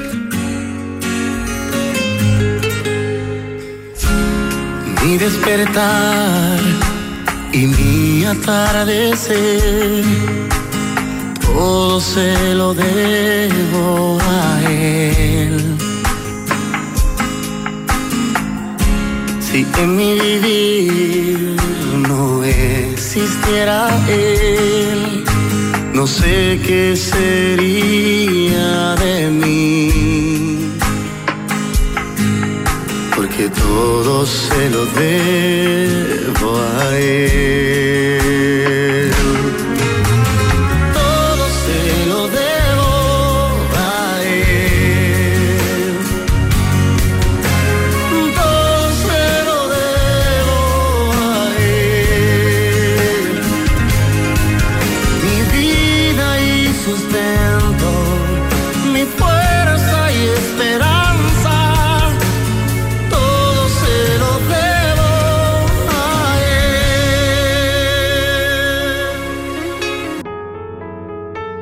Estás escuchando Tiempo devocional, un tiempo de intimidad con Dios. Sobre todo, tu majestad inigualable es. Mi identidad está en la roca. Eh, Escucha y comparte. Comparte. Mi salvación en Tiempo devocional. En las plataformas Spotify, Google Podcast, Amazon Music y donde quiera que escuches tus podcasts. Dios me has escogido, Casa de Oración Santa Fe te invita a sus reuniones. Miércoles 8 pm, domingos 8 am y 11 am. Estamos ubicados. Plaza Santa Fe, Boulevard República de Honduras 104, Interior 9, Hacienda Santa Fe, Tlajomulco de Zúñiga, Jalisco. Casa de Oración Santa Fe, un lugar para adorar. Es el momento de abrir nuestra mente y corazón para que juntos comencemos a vivir en bendición, en oración y en victoria me levanto hoy. La dosis diaria con William Arana. Muchas veces ustedes me escriben, los que reciben la dosis diaria, por favor, ¿cómo se llama esa canción que sonó de fondo hoy en la dosis? Y muchas veces les podemos responder. Es más, la gente a veces nos dice, yo quiero tener la canción completa, ¿cómo la consigo? Nos gustaría poderles avisar a todos cómo se llaman las canciones, enviárselas. Nos es difícil. Nos es difícil porque son miles y miles de contactos que reciben la dosis todos los días. Y no es fácil para nosotros hacer esto. Pero hoy quiero referirme a una canción que escuché y que está sonando hoy de fondo. Esta canción, esta letra de esta canción tocó mi corazón por lo que habla, por el tema que trata. Y es un tema que de pronto no he tratado en la dosis diaria. Es un tema que, que habla acerca de la boda. Una boda, sí. Yo he hablado del matrimonio, yo he hablado de la infidelidad, yo he hablado de, de perdonarnos, de amarnos, de luchar por los hogares. Claro que sí. Pero nunca he hablado de este tema que causó en mí una... me llamó la atención. Y esta canción se llama La boda. Pensemos en una boda. Pensemos en el día que nos casamos. No quiero que pienses en el día que peleaste con tu esposo, que se separaron, no, porque pudo haber pasado eso. Quiero que pensemos más bien en el momento de una boda, cuando una hija, un hijo se nos ha casado, cuando un familiar, una prima, una sobrina, cuando uno se preparó para la boda. Una boda es algo muy especial. Una boda significan muchas cosas, pero hablando de la novia, la novia tiene unas cualidades y esas cualidades es que se prepara físicamente para ese encuentro con el novio. La novia se desvive en cuidados, eh, se arregla en cosméticos, se embellece para ese encuentro. No hay novia fea, dice por ahí un dicho. La novia se perfuma con el más delicado perfume antes de, ver, de verlo a él. La novia tiene su pensamiento puesto en su amado y constantemente piensa y sueña despierta con él. La novia limpia y cuida sus vestidos que escoge bien antes de su cita con su prometido. La novia solo habla de él, de sus virtudes, de sus talentos. ¿Sabe una cosa? Nosotros, la iglesia, somos comparados con la novia que espera al novio. ¿Quién es el novio? Jesús, el Mesías, Jesucristo, que va a venir por segunda vez por nosotros. Caramba, este tema sí, no lo he tocado nunca en una dosis, pero hoy es necesario hablar de él. Dice la Biblia en Apocalipsis 22.7, He aquí vengo pronto, bienaventurado el que guarda las palabras de la profecía de este libro. Este libro es la Biblia, la palabra. Y sabe una cosa, Hoy estamos envueltos en demasiados afanes, en edificar tal vez templos, iglesias, organizar conciertos, seminarios, que no está mal, pero muchas veces se nos ha olvidado que es lo más importante, esa iglesia que somos nosotros, no los ladrillos, no la estructura física, sino la iglesia tiene que ser la novia, la novia que suspira ante la presencia de su amado. Una iglesia sin mancha, como dice la Biblia. Una iglesia lista y preparada, como encontré en ese video que les cuento de la boda de cuenta regresiva. Cuando yo veo ese video y veo todo esto del esperar a la novia, de, de, esperar la novia al amado, donde él le deja una esperanza de que va a volver entonces yo podría hacer una lista muy larga. Una novia se relaciona con sentimientos de amor, con romance, con enamoramiento, con sueños. Una novia espera a su amado con ansia. Y así debe ser la novia que espera con ansia la segunda venida de Jesús. La segunda venida. Una novia que está eh, desesperada por verlo a Él. Una novia que se cuida y no es infiel. Una novia que está limpia, que no tiene mancha alguna para que urgentemente venga ese Espíritu de Dios operando en cada uno. Él va a provocar al pueblo de Dios limpiarse, purificarse, santificarse, apartarse más para que el Espíritu de la novia que somos nosotros, la iglesia, la iglesia somos tú, tu casa, tu familia, el vecino, los miles y miles que están recibiendo la dosis. Si nosotros realmente aprendemos a estar limpios, vamos a poder entender que no podremos vivir sin Él, que no lo podremos soportar ausente, que le llamaremos con urgencia, que invocaremos su nombre cada instante, enamorados de Él, seducidos por Él, por Él. Entenderemos ese grito desesperado, ese grito de la iglesia, enamorada, prometida, esperando que su presencia santa venga esa es la gran señal, una novia enamorada. Creo que la iglesia hoy tiene que despertar y entender que muchas cosas que están plasmadas en el libro sagrado, que es la palabra de Dios, se han cumplido. Terremotos, cosas tan difíciles como es guerras, rumores de paz, enfermedades, catástrofes, los hijos levantados contra los padres.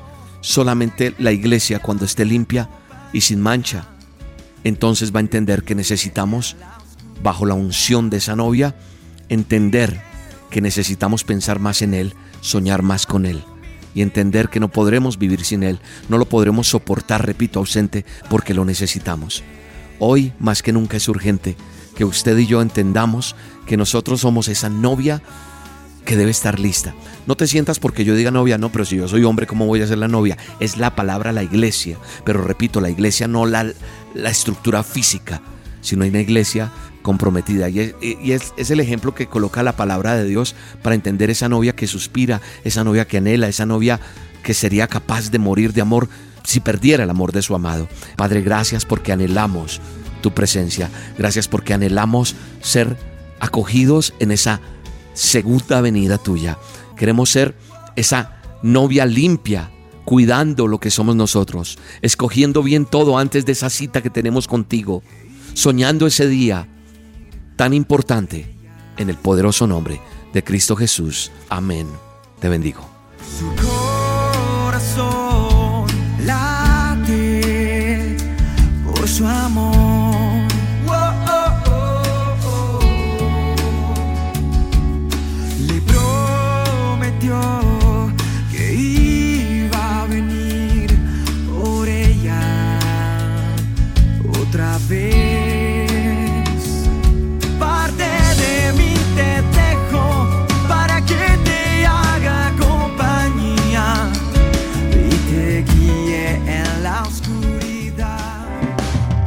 La dosis diaria con William Arana, tu alimento para el alma.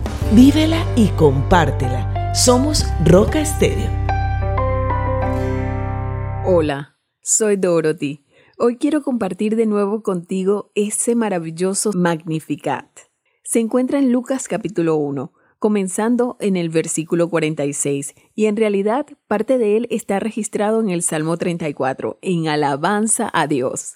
En Lucas 1.46 dice, Engrandece mi alma al Señor.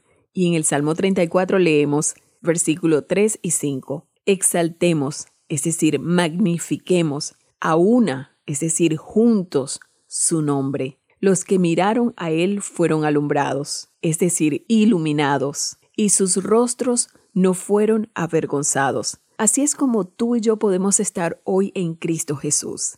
Qué maravilla es que Él haya venido voluntariamente a limpiarnos y llenarnos con su espíritu para que Él pueda vivir a través de nosotros. Pero queremos mirar el versículo 54 de Lucas 1, donde en este maravilloso Magnificat, María continúa diciendo, socorrió a Israel su siervo, acordándose de la misericordia, de la cual habló a nuestros padres, para con Abraham y su descendencia para siempre. ¿Te das cuenta de qué semilla se trata? Se le prometió a Abraham y a David que a través de su descendencia vendría aquel, quien sería su semilla, no la nuestra. Versículo 54. Él socorrió. Eso significa que Él ha sostenido. Él dejó este maravilloso pensamiento accesible a Israel. Siempre se habló de aquel que vendría, y este es nuestro Señor Jesús.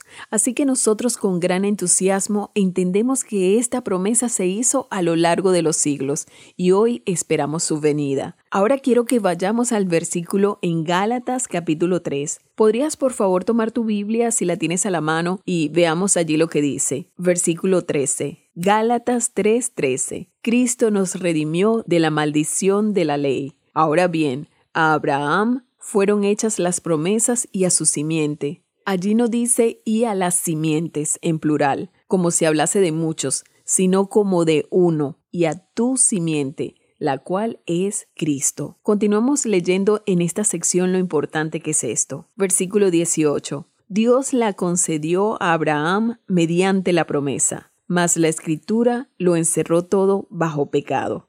Por tanto, todos en el mundo estamos identificados e incluidos como seres bajo pecado para que la promesa que es por la fe en Jesucristo fuese dada a los creyentes. Así que Tú estás condenado bajo pecado. Yo estoy condenada bajo pecado. No hay nada que podamos hacer para cambiar eso. Esto es un hecho de generación en generación, pero la promesa que es por la fe en Jesucristo fue dada a los creyentes. Nuestro bendito Señor, quien fue la simiente y el único a través de quien todas las bendiciones de la providencia de Dios, misericordia, gracia y gloria deben ser transmitidas a las naciones de la tierra, nos está hablando hoy a ti y a mí ofreciéndonos que tú y yo podamos ser literalmente justificados por la fe. Versículo 24. De manera que la ley ha sido nuestro ayo, es decir, nuestra guía, todas las cosas con las que fuimos instruidos a lo largo del Antiguo Testamento para entender y saber apuntaban a la venida del Señor Jesús, para llevarnos a Cristo a fin de que fuésemos justificados por la fe, pues todos sois hijos de Dios por la fe en Cristo Jesús. Presta atención a esto. Él vino a los suyos, vino a aquellas personas que habían estado buscando esta semilla. Esa era la raza judía, pero de la mayoría de ellos dice, a los suyos vino y los suyos no le recibieron, mas a todos los que le recibieron, a los que creen en su nombre, les dio potestad de ser hechos hijos de Dios. Juan 1, 11 y 12. Hoy tú y yo estamos siendo exhortados a creer en Él, pues todos sois hijos de Dios por la fe en Cristo Jesús. Y si vosotros sois de Cristo, ciertamente linaje de Abraham sois. Me gusta saber de una manera muy especial que soy parte de su semilla, esa semilla prometida, porque en el capítulo 4 de Gálatas dice, así que ya no eres esclavo, sino hijo, y si hijo, también heredero de Dios por medio de Cristo. Esa es una gran posición en Cristo Jesús. ¿Estás dispuesto a decirle al Señor, pongo mi fe en ti, Señor Jesús? No hay solución para ninguna situación excepto en Cristo. Recíbelo hoy mismo. Soy Eduardo Palacio con Pautas para Vivir. Ora en voz alta con otras personas. La unidad y el ánimo son dos beneficios de orar con y por los demás. Cuando oramos con un amigo o incluso con alguien que acabamos de conocer, nos invitamos unos a otros a conversar con Dios sobre nuestros pensamientos y sentimientos más sinceros. Puede responder a una solicitud de oración orando con alguien en ese momento. La oración inmediata invita a un amigo a esa conversación sagrada y puede traer aliento inmediato. Cuando su amigo le envíe un mensaje de texto diciendo me siento triste y abrumado, puede compartir una oración por mensaje de texto en ese mismo momento y decirle Jesús, por favor, consuela a mi amigo mientras sufre por el cambio y la pérdida. Yo lo amo, pero tú lo amas más. Al incluirnos unos a otros en la oración, no solo invocamos la presencia de Dios en medio de nosotros, sino que nos recordamos unos a otros la verdad, la esperanza y el consuelo que se encuentran en Jesús. Las oraciones compartidas con un, son un vínculo. La conversación constante con Dios nos acerca a Él. Y la oración constante por y con nuestros amigos nos mantiene conscientes de lo que es más apremiante de sus vidas. En Lucas 11, versículos 5 a 10, Jesús compara la oración constante con golpear la puerta de un amigo en medio de la noche hasta que finalmente se levanta para ver lo que necesita. Seguimos así hasta que conseguimos ayuda. Incluso podemos ser parte de la ayuda que Dios puede elegir enviar a nuestros amigos. Acaba de escuchar a Eduardo Palacio con Pautas para Vivir, un ministerio de Guidelines International. Permita que esta estación de radio sepa cómo el programa le ha ayudado. Acompáñenos en la próxima emisión de Pautas para Vivir. Gracias por su sintonía. Hola lectores de la Biblia. Bienvenidos a la sinopsis de la Biblia.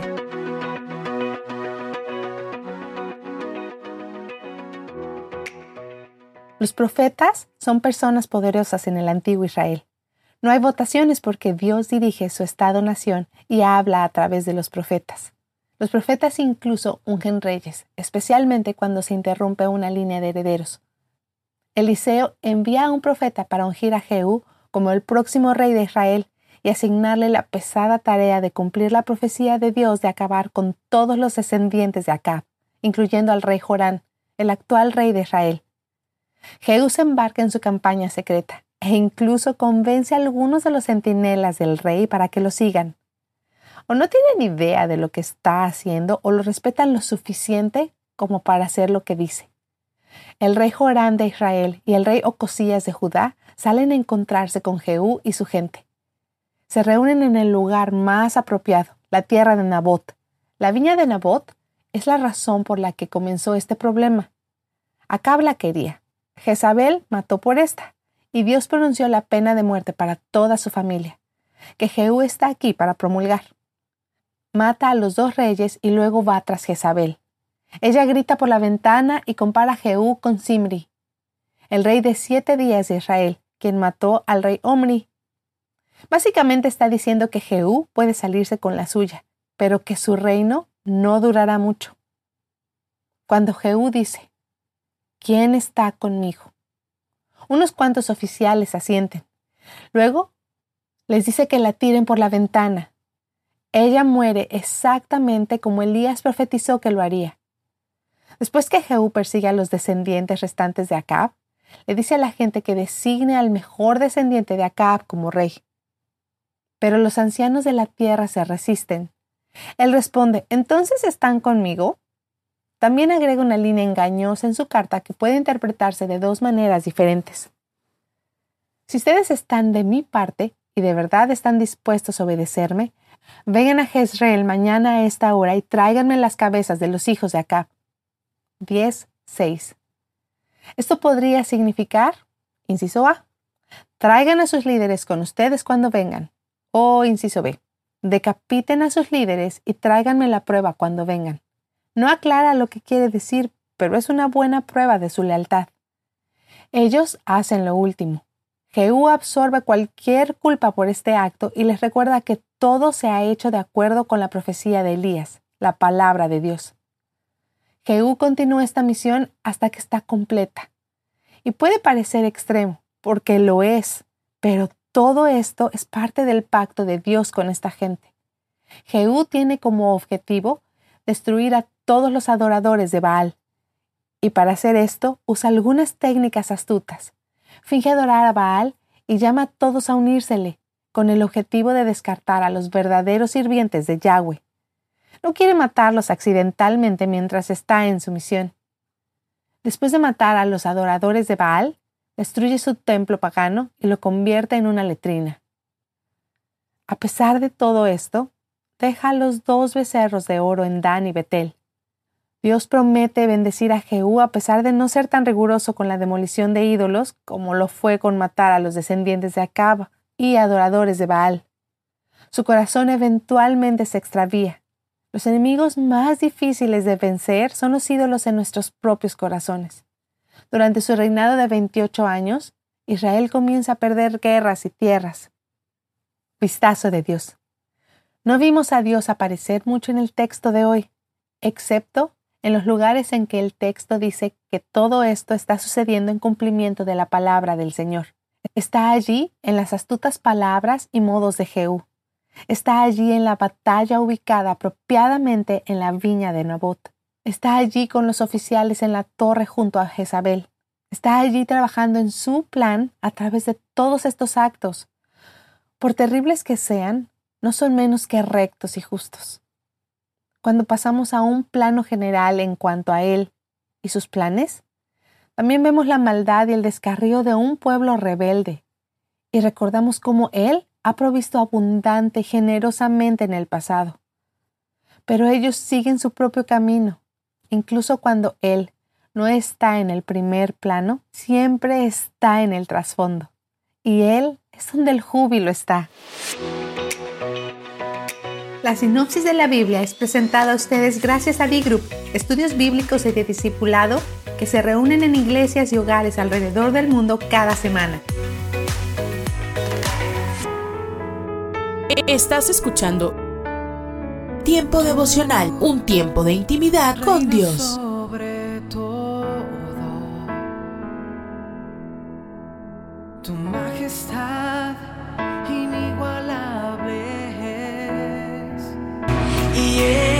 Esto quiere hacer temblar mi fe. Escucha y comparte. Comparte. Movido, Tiempo devocional parecer en las plataformas Spotify, Google Podcast, Amazon Music y donde quiera que escuches tus podcasts. no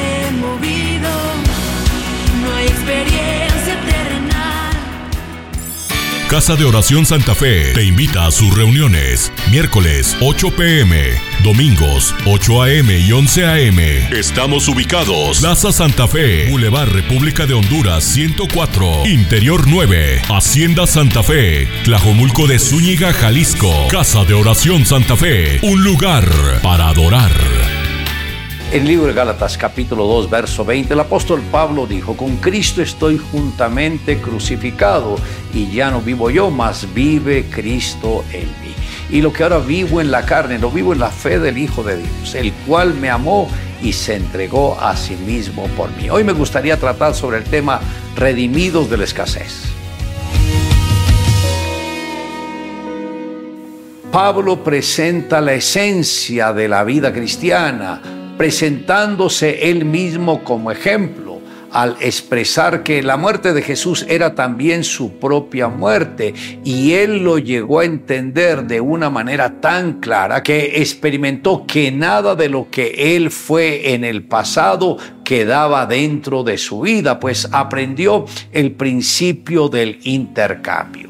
Más adelante dice, Cristo nos redimió de la maldición de la ley, hecho por nosotros maldición, porque está escrito, maldito todo el que es colgado en un madero. Esto está en Gálatas capítulo 3, verso 13. Cuando Adán pecó, Dios le dijo, maldita está la tierra por tu causa, espinos y abrojos te producirán y en ese momento entró la maldición. Pero Jesús, al llevar la corona de espinas sobre sus sienes, caminó a la cruz. Simplemente estaba quitando la maldición de nuestras vidas para que nosotros pudiésemos ser parte de la familia de Dios. Hoy debe entender que Jesús se hizo pobre para que nosotros con su pobreza fuésemos enriquecidos. La prosperidad no es algo que esté reservado para los incrédulos. Dios la alcanzó para todos sus hijos.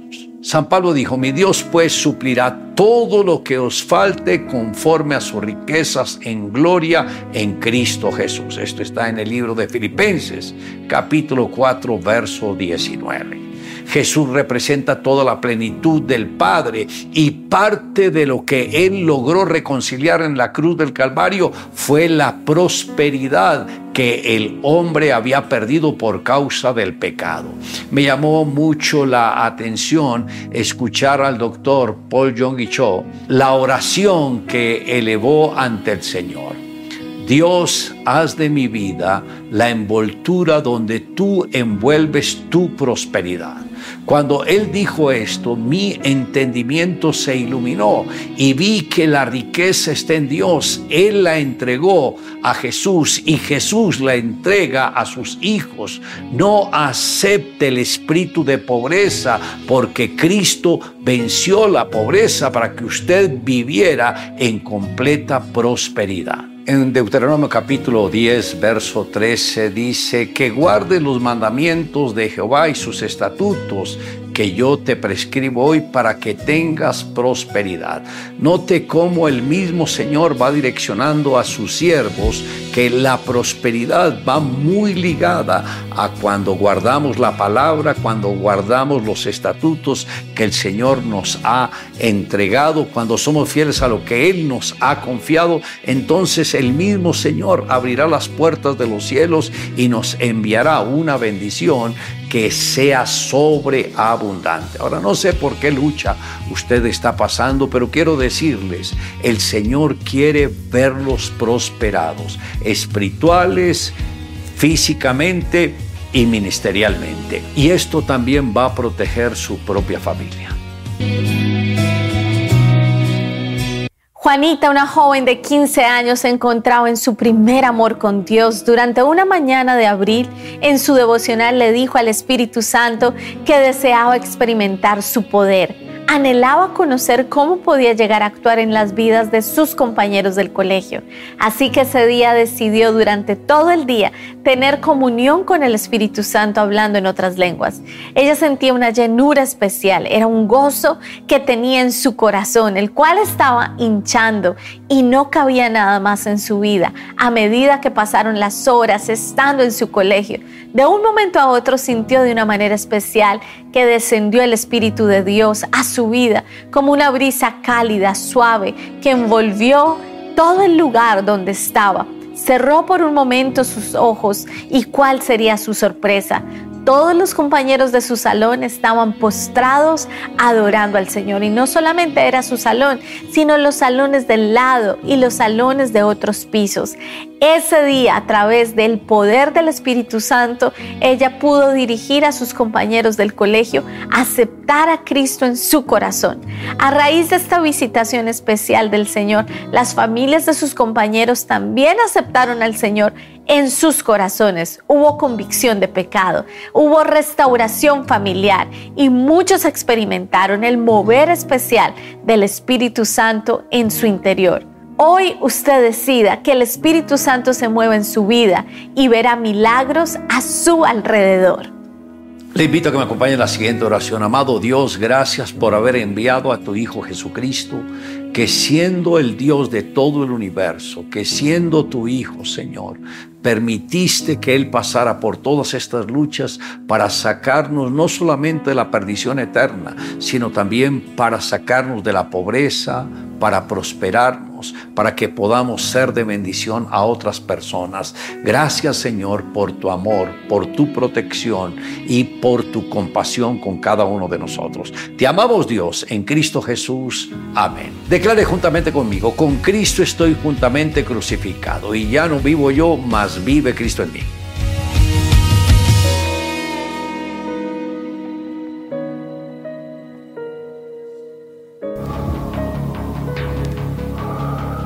En las nubes de la incertidumbre, el dolor y el desaliento, surge un rayo de esperanza en la voz internacional de la radio de Guillermo Villanueva.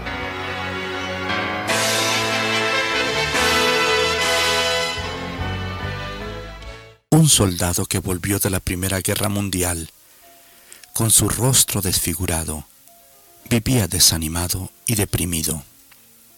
Pero cierto día un cirujano plástico aceptó el reto de restaurarle su rostro desfigurado si solamente le proporcionaba una fotografía anterior que le ayudara a reconstruir su rostro. Pero el enfermo dijo, no, porque él no quería parecerse a como era antes. Entonces este enfermo le preguntó al médico si le podía arreglar la cara en forma semejante a la del Señor Jesús, de acuerdo al cuadro que este doctor tenía colgado en la pared de su consultorio. El médico lo pensó y dijo que él trataría de hacerlo. Cuando los vendajes le fueron quitados, el joven vio su rostro muy semejante al del Señor Jesús, lo que expresó, siendo que me parezco a Él, solo hay una cosa que me resta por hacer es vivir como Él vivió. Pero mi amigo, solamente cuando Cristo entra a morar a nuestro corazón, podemos vivir como Él vivió. Una semejanza externa no lo puede hacer. Nosotros no tenemos inclusive que hacernos cirugía plástica para ser semejantes a Cristo, ya que en Gálatas capítulo 4, verso 19 leemos, hablando el apóstol Pablo, Hijitos míos, por quienes vuelvo a sufrir dolores de parto hasta que Cristo sea formado en vosotros. Estas palabras nos aseguran que nosotros los cristianos podemos ser semejantes a Cristo. Un cristiano es el que le ha recibido en su corazón y que está controlando su vida. Pero para que Él sea formado en nosotros, el Señor Jesús debe tomar posesión completa de todo nuestro ser todo el tiempo. ¿Cómo pues entonces podemos ser semejantes a Cristo? Primero, estando seguros que Él vive en nuestro corazón.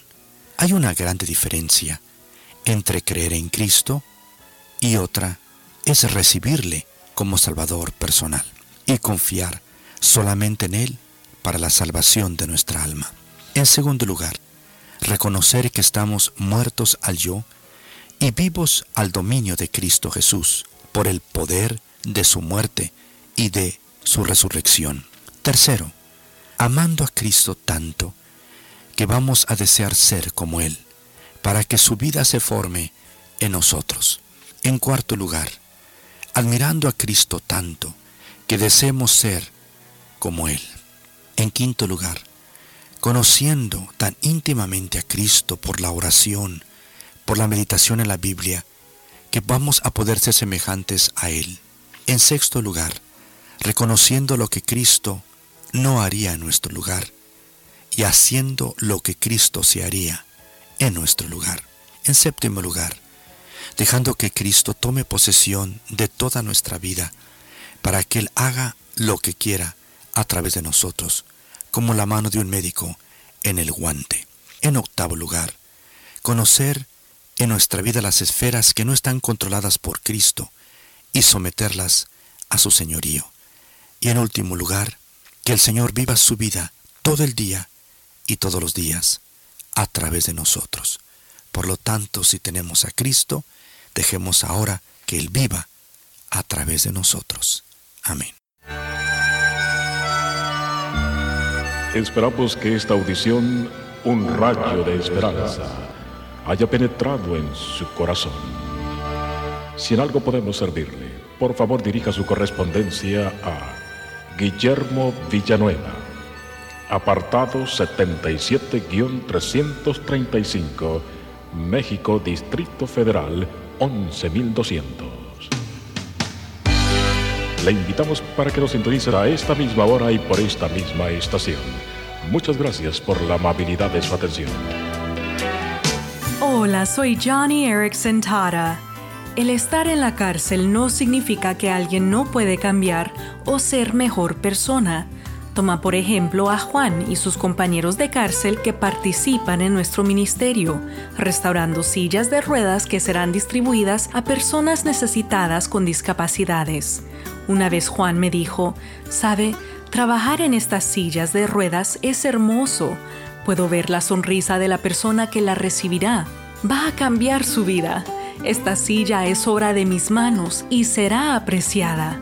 Efesios 4 dice, cualquiera que haya estado robando no debe robar más, sino que debe trabajar, haciendo algo útil con sus propias manos para que pueda tener algo que compartir con los necesitados. Hoy, únete a mí en orar por reclusos como Juan, que Dios los convierta en bendición a otros.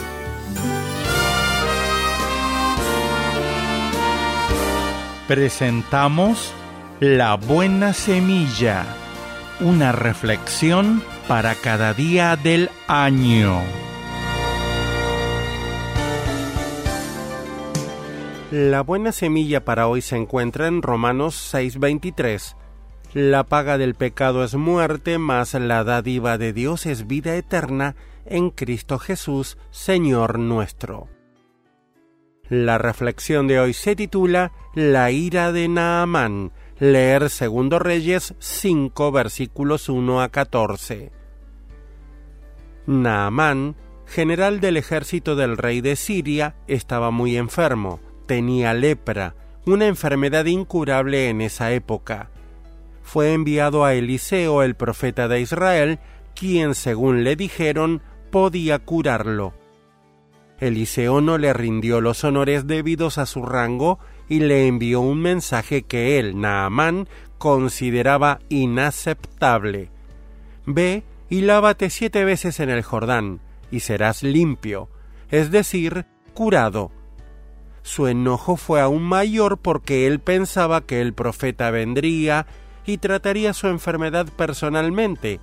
Estaba dispuesto a pagar mucho para que el profeta interviniera. No quería esta solución, la cual consideraba ilógica y demasiado simple. Sin embargo, sus siervos lo persuadieron para que hiciera lo que el profeta le había dicho.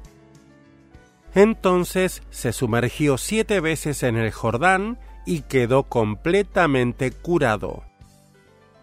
Amigo oyente, una enfermedad peor que la lepra nos afecta a todos, el pecado, que conduce inexorablemente a la muerte.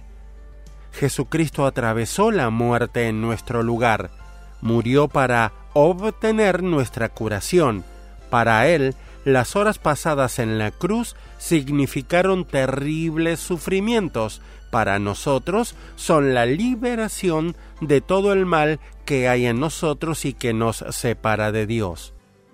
¿Qué debemos hacer para ser sanados? Simplemente aceptar la liberación hecha por Jesucristo. Él no espera nada a cambio, no nos pide participar en nuestra curación. Como dice la Biblia, aun estando nosotros muertos en pecados, Dios nos dio vida juntamente con Cristo. Por gracia sois salvos por medio de la fe, y esto no de vosotros, pues es don de Dios, no por obras, para que nadie se gloríe. Efesios 2, versículos 5, 8 y 9. Para escuchar este y otros programas, le invitamos que visite nuestra página web en labuenasemilla.com.ar.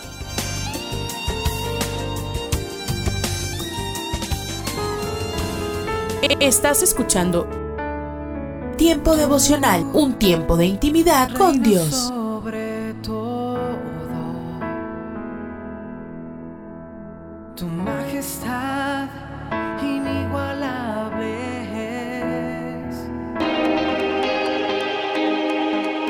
Escucha y comparte. Comparte. Es un día Tiempo devocional. para tu nombre. En las plataformas Spotify, Google Podcast, Amazon Music y donde quiera que escuches tus Para podcasts. su nombre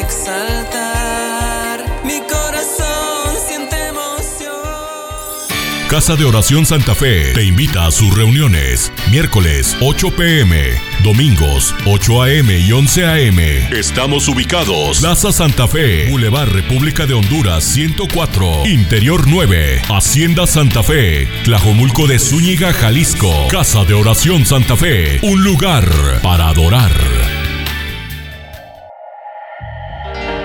Esto es la palabra para ti hoy.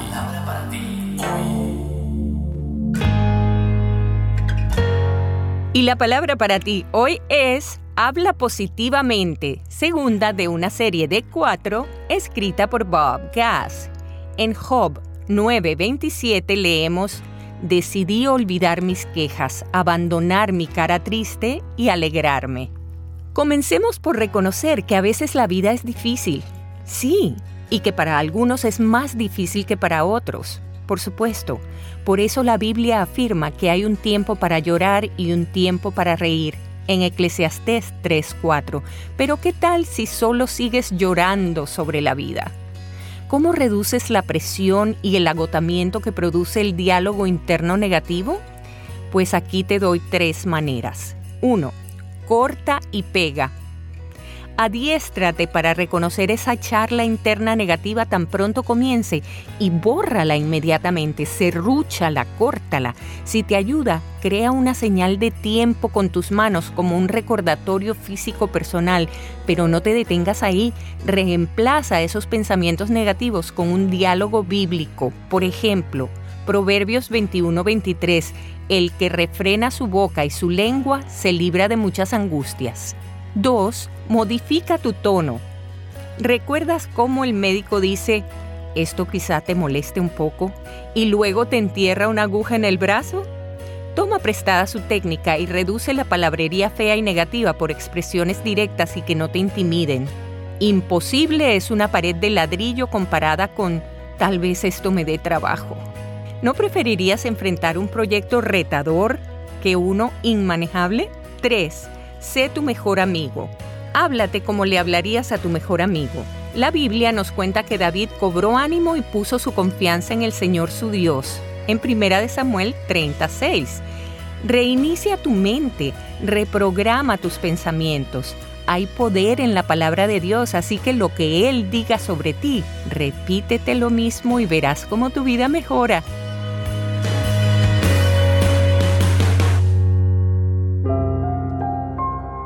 ¿Qué clase de problemas estás enfrentando hoy?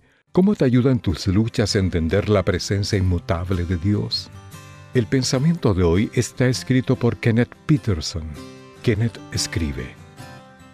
Una foto icónica muestra el rastro de una bota sobre un fondo gris. Es la huella del astronauta Buzz Aldrin, la cual dejó en la Luna en 1969. Los científicos dicen que es probable que la huella todavía esté allí, intacta después de todos estos años. Sin viento ni agua, nada se erosiona en la Luna, así que lo que sucede en el pasaje lunar permanece allí. Es aún más asombroso reflexionar en la presencia constante de Dios. Santiago escribe, Toda buena dádiva y todo don perfecto desciende de lo alto, del Padre de las Luces, en el cual no hay mudanza ni sombra de variación. El apóstol expresa esto en el contexto de sus propias luchas. Tener por sumo gozo cuando os halléis en diversas pruebas. ¿Por qué? Porque somos amados por un Dios grandioso e inmutable. En tiempos de dificultades necesitamos recordar la provisión constante de Dios. Tal vez recordemos las palabras del maravilloso himno, Oh, qué fidelidad, oh, qué fidelidad, nunca me canso de darte loor, cada mañana es nueva tu gracia, inalterable es tu gran amor. Sí, nuestro Dios ha dejado sus huellas permanentes en nuestro mundo, siempre estará presente con nosotros, grande es su fidelidad. Oremos. Dios, estoy desanimado por estas dificultades recientes, pero sé que estás conmigo. Ayúdame a descansar en esta seguridad. Amén. El pensamiento de hoy fue traído a ustedes de parte de Ministerios Nuestro Pan Diario. ¿Te imaginas? Una reflexión del pastor y comunicador José Pablo Sánchez con Esperanza Suárez.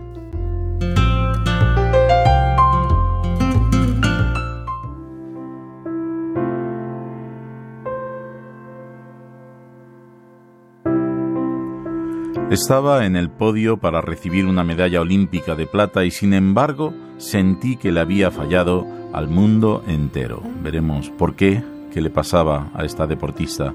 Hola amigos, les saluda José Pablo Sánchez. Hola Esperanza, ¿qué tal estás? Muy bien, José Pablo, ¿qué tal? Pues muy bien. También les saluda desde el control Guillermo Ruiz y nuestro invitado sigue siendo el pastor Francisco Mira, pastor de la Iglesia Evangélica Bautista de Gracia en Barcelona. ¿Qué tal estás, Francisco? Muy bien, muy contento de estar aquí.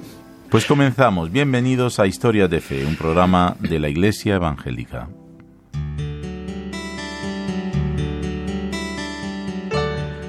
Los Juegos Olímpicos de Pekín eran la meta y el sueño de la joven gimnasta artística Sue Johnson. Con tan solo 16 años, su vida estaba centrada en el duro entrenamiento diario para conseguir el mayor premio, el oro. Estaba en el podio para recibir una medalla olímpica de plata y sin embargo sentí que le había fallado al mundo entero, cuenta Johnson. Ganó dos medallas más de plata y una de oro en la final de suelo de Pekín, pero se sintió un fracaso como gimnasta y como persona.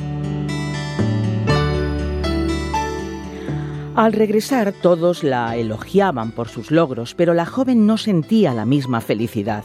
Song recibió la oferta de un conocido concurso de baile de la televisión estadounidense, convirtiéndose en su bailarina más joven. Fui el blanco de todas las críticas en las noticias. Se metían con mi edad, con mi estatura, apenas medía un metro y medio, con mi peso, con mi carácter. Me afectó tanto que quise ser otra persona, cuenta Johnson. Tratar de actuar como alguien que no eres ni llegarás a ser jamás es agotador. Sientes que el mundo no te acepta por quien eres y eso hiere tu corazón. Song empezó a prepararse para las Olimpiadas de 2012, aunque era su momento más bajo. Entrenaba más de 40 horas semanales. Intentaba bajar de peso, pero solo conseguí perder cabello, comer mal y dormir poco. Mi familia se preocupó mucho y buscó ayuda, pero en mi mente solo había un objetivo, agradar a mis padres, mis patrocinadores, mi entrenador, mi equipo y mi nación. Un día, preparada sobre la barra para practicar saltos mortales, miré hacia abajo y pude escuchar a Dios diciéndome, si lo dejas, no pasa nada. En aquel momento Son sintió que Dios le susurraba, has tomado decisiones angustiosas, Has querido agradar a todo el mundo. Has tratado de no ser tú misma, pero no pasa nada si sigues el dictado de tu corazón y das un paso atrás. En ese momento sentí que me quitaban de los hombros un peso del mundo entero. Shaun dejó la competición olímpica ese mismo mes. Supe que la satisfacción más grande no estaba en una medalla de oro, sino en el Dios que tiene respuestas para todo y dio su vida por mí en la cruz. Él siempre será mi mayor premio.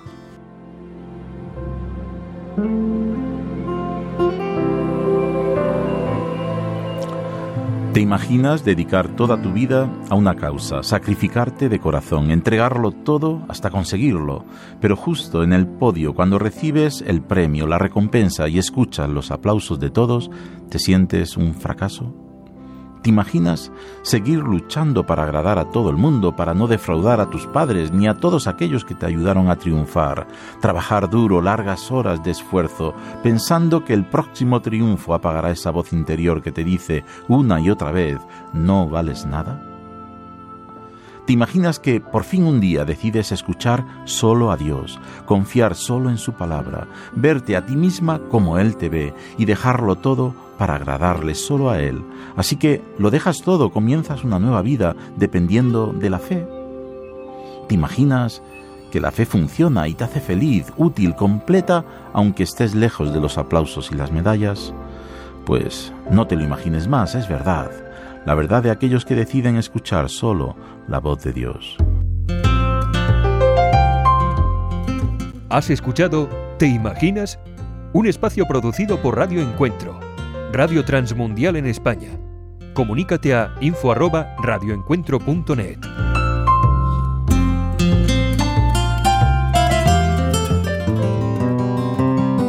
Las palabras del argot actual a veces son difíciles de entender no tanto las palabras en sí, sino su significado. Hay palabras de jerga geniales que necesariamente no significan lo mismo de modo literal.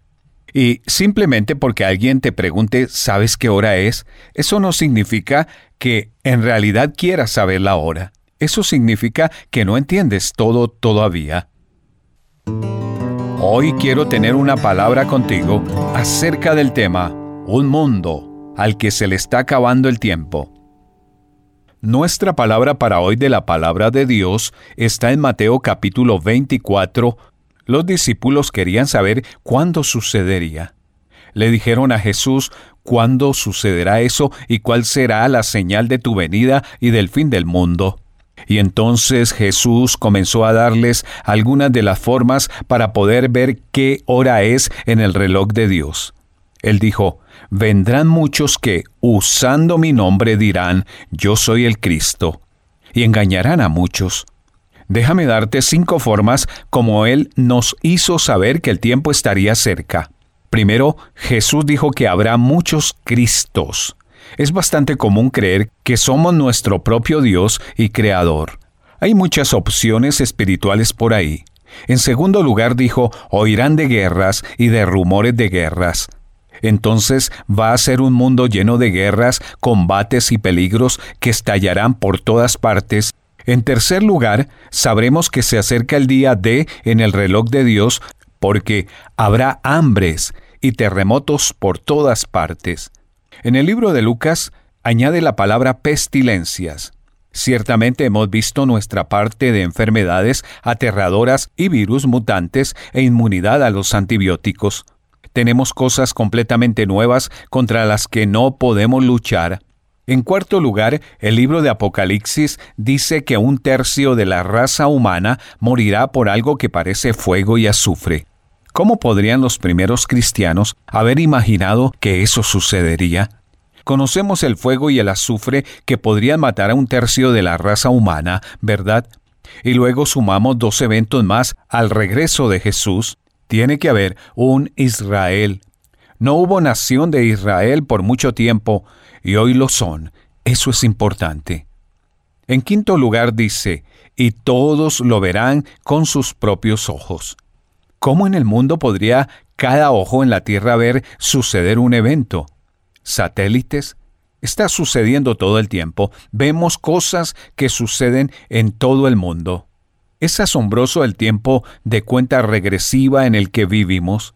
No sé cuándo regresará Jesús, no tengo idea. Ciertamente ni siquiera intentaría decir cuándo.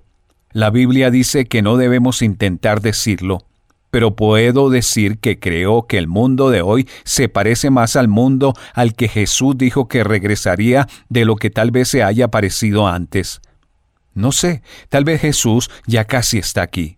Y él dice que en ese momento la gente estará en dos grupos.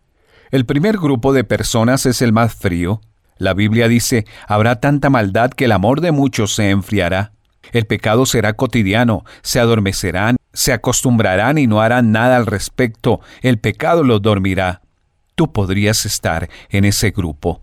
El segundo grupo sabe que estará pasando y se volverán más audaces porque dice, van a predicar este Evangelio en todo el mundo como testimonio a todas las naciones y entonces vendrá el fin. Estas son las personas que están listas para ir a todas partes. Saben lo que está pasando. Van a limpiar la basura de sus vidas y van a lograr que otras se preparen para Jesús. Muchos Cristos, muchas guerras, muchos desastres naturales, muchas enfermedades, muchas mega armas. Sí, ese podría ser un mundo en el que estamos viviendo ahora y es más tarde que nunca en el reloj de Dios.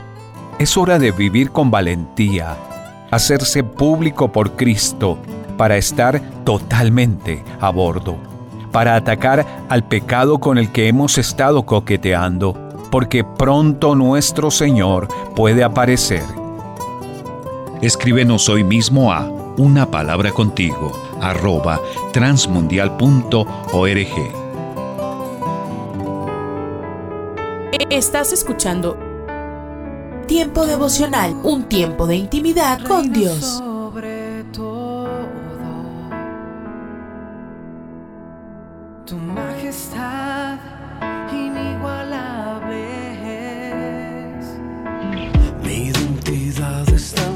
Escucha y comparte. Comparte. Mi salvación en Tiempo devocional. En las plataformas Spotify, Google Podcast, Amazon Music y donde quiera que escuches tus podcasts. Dios me has escogido,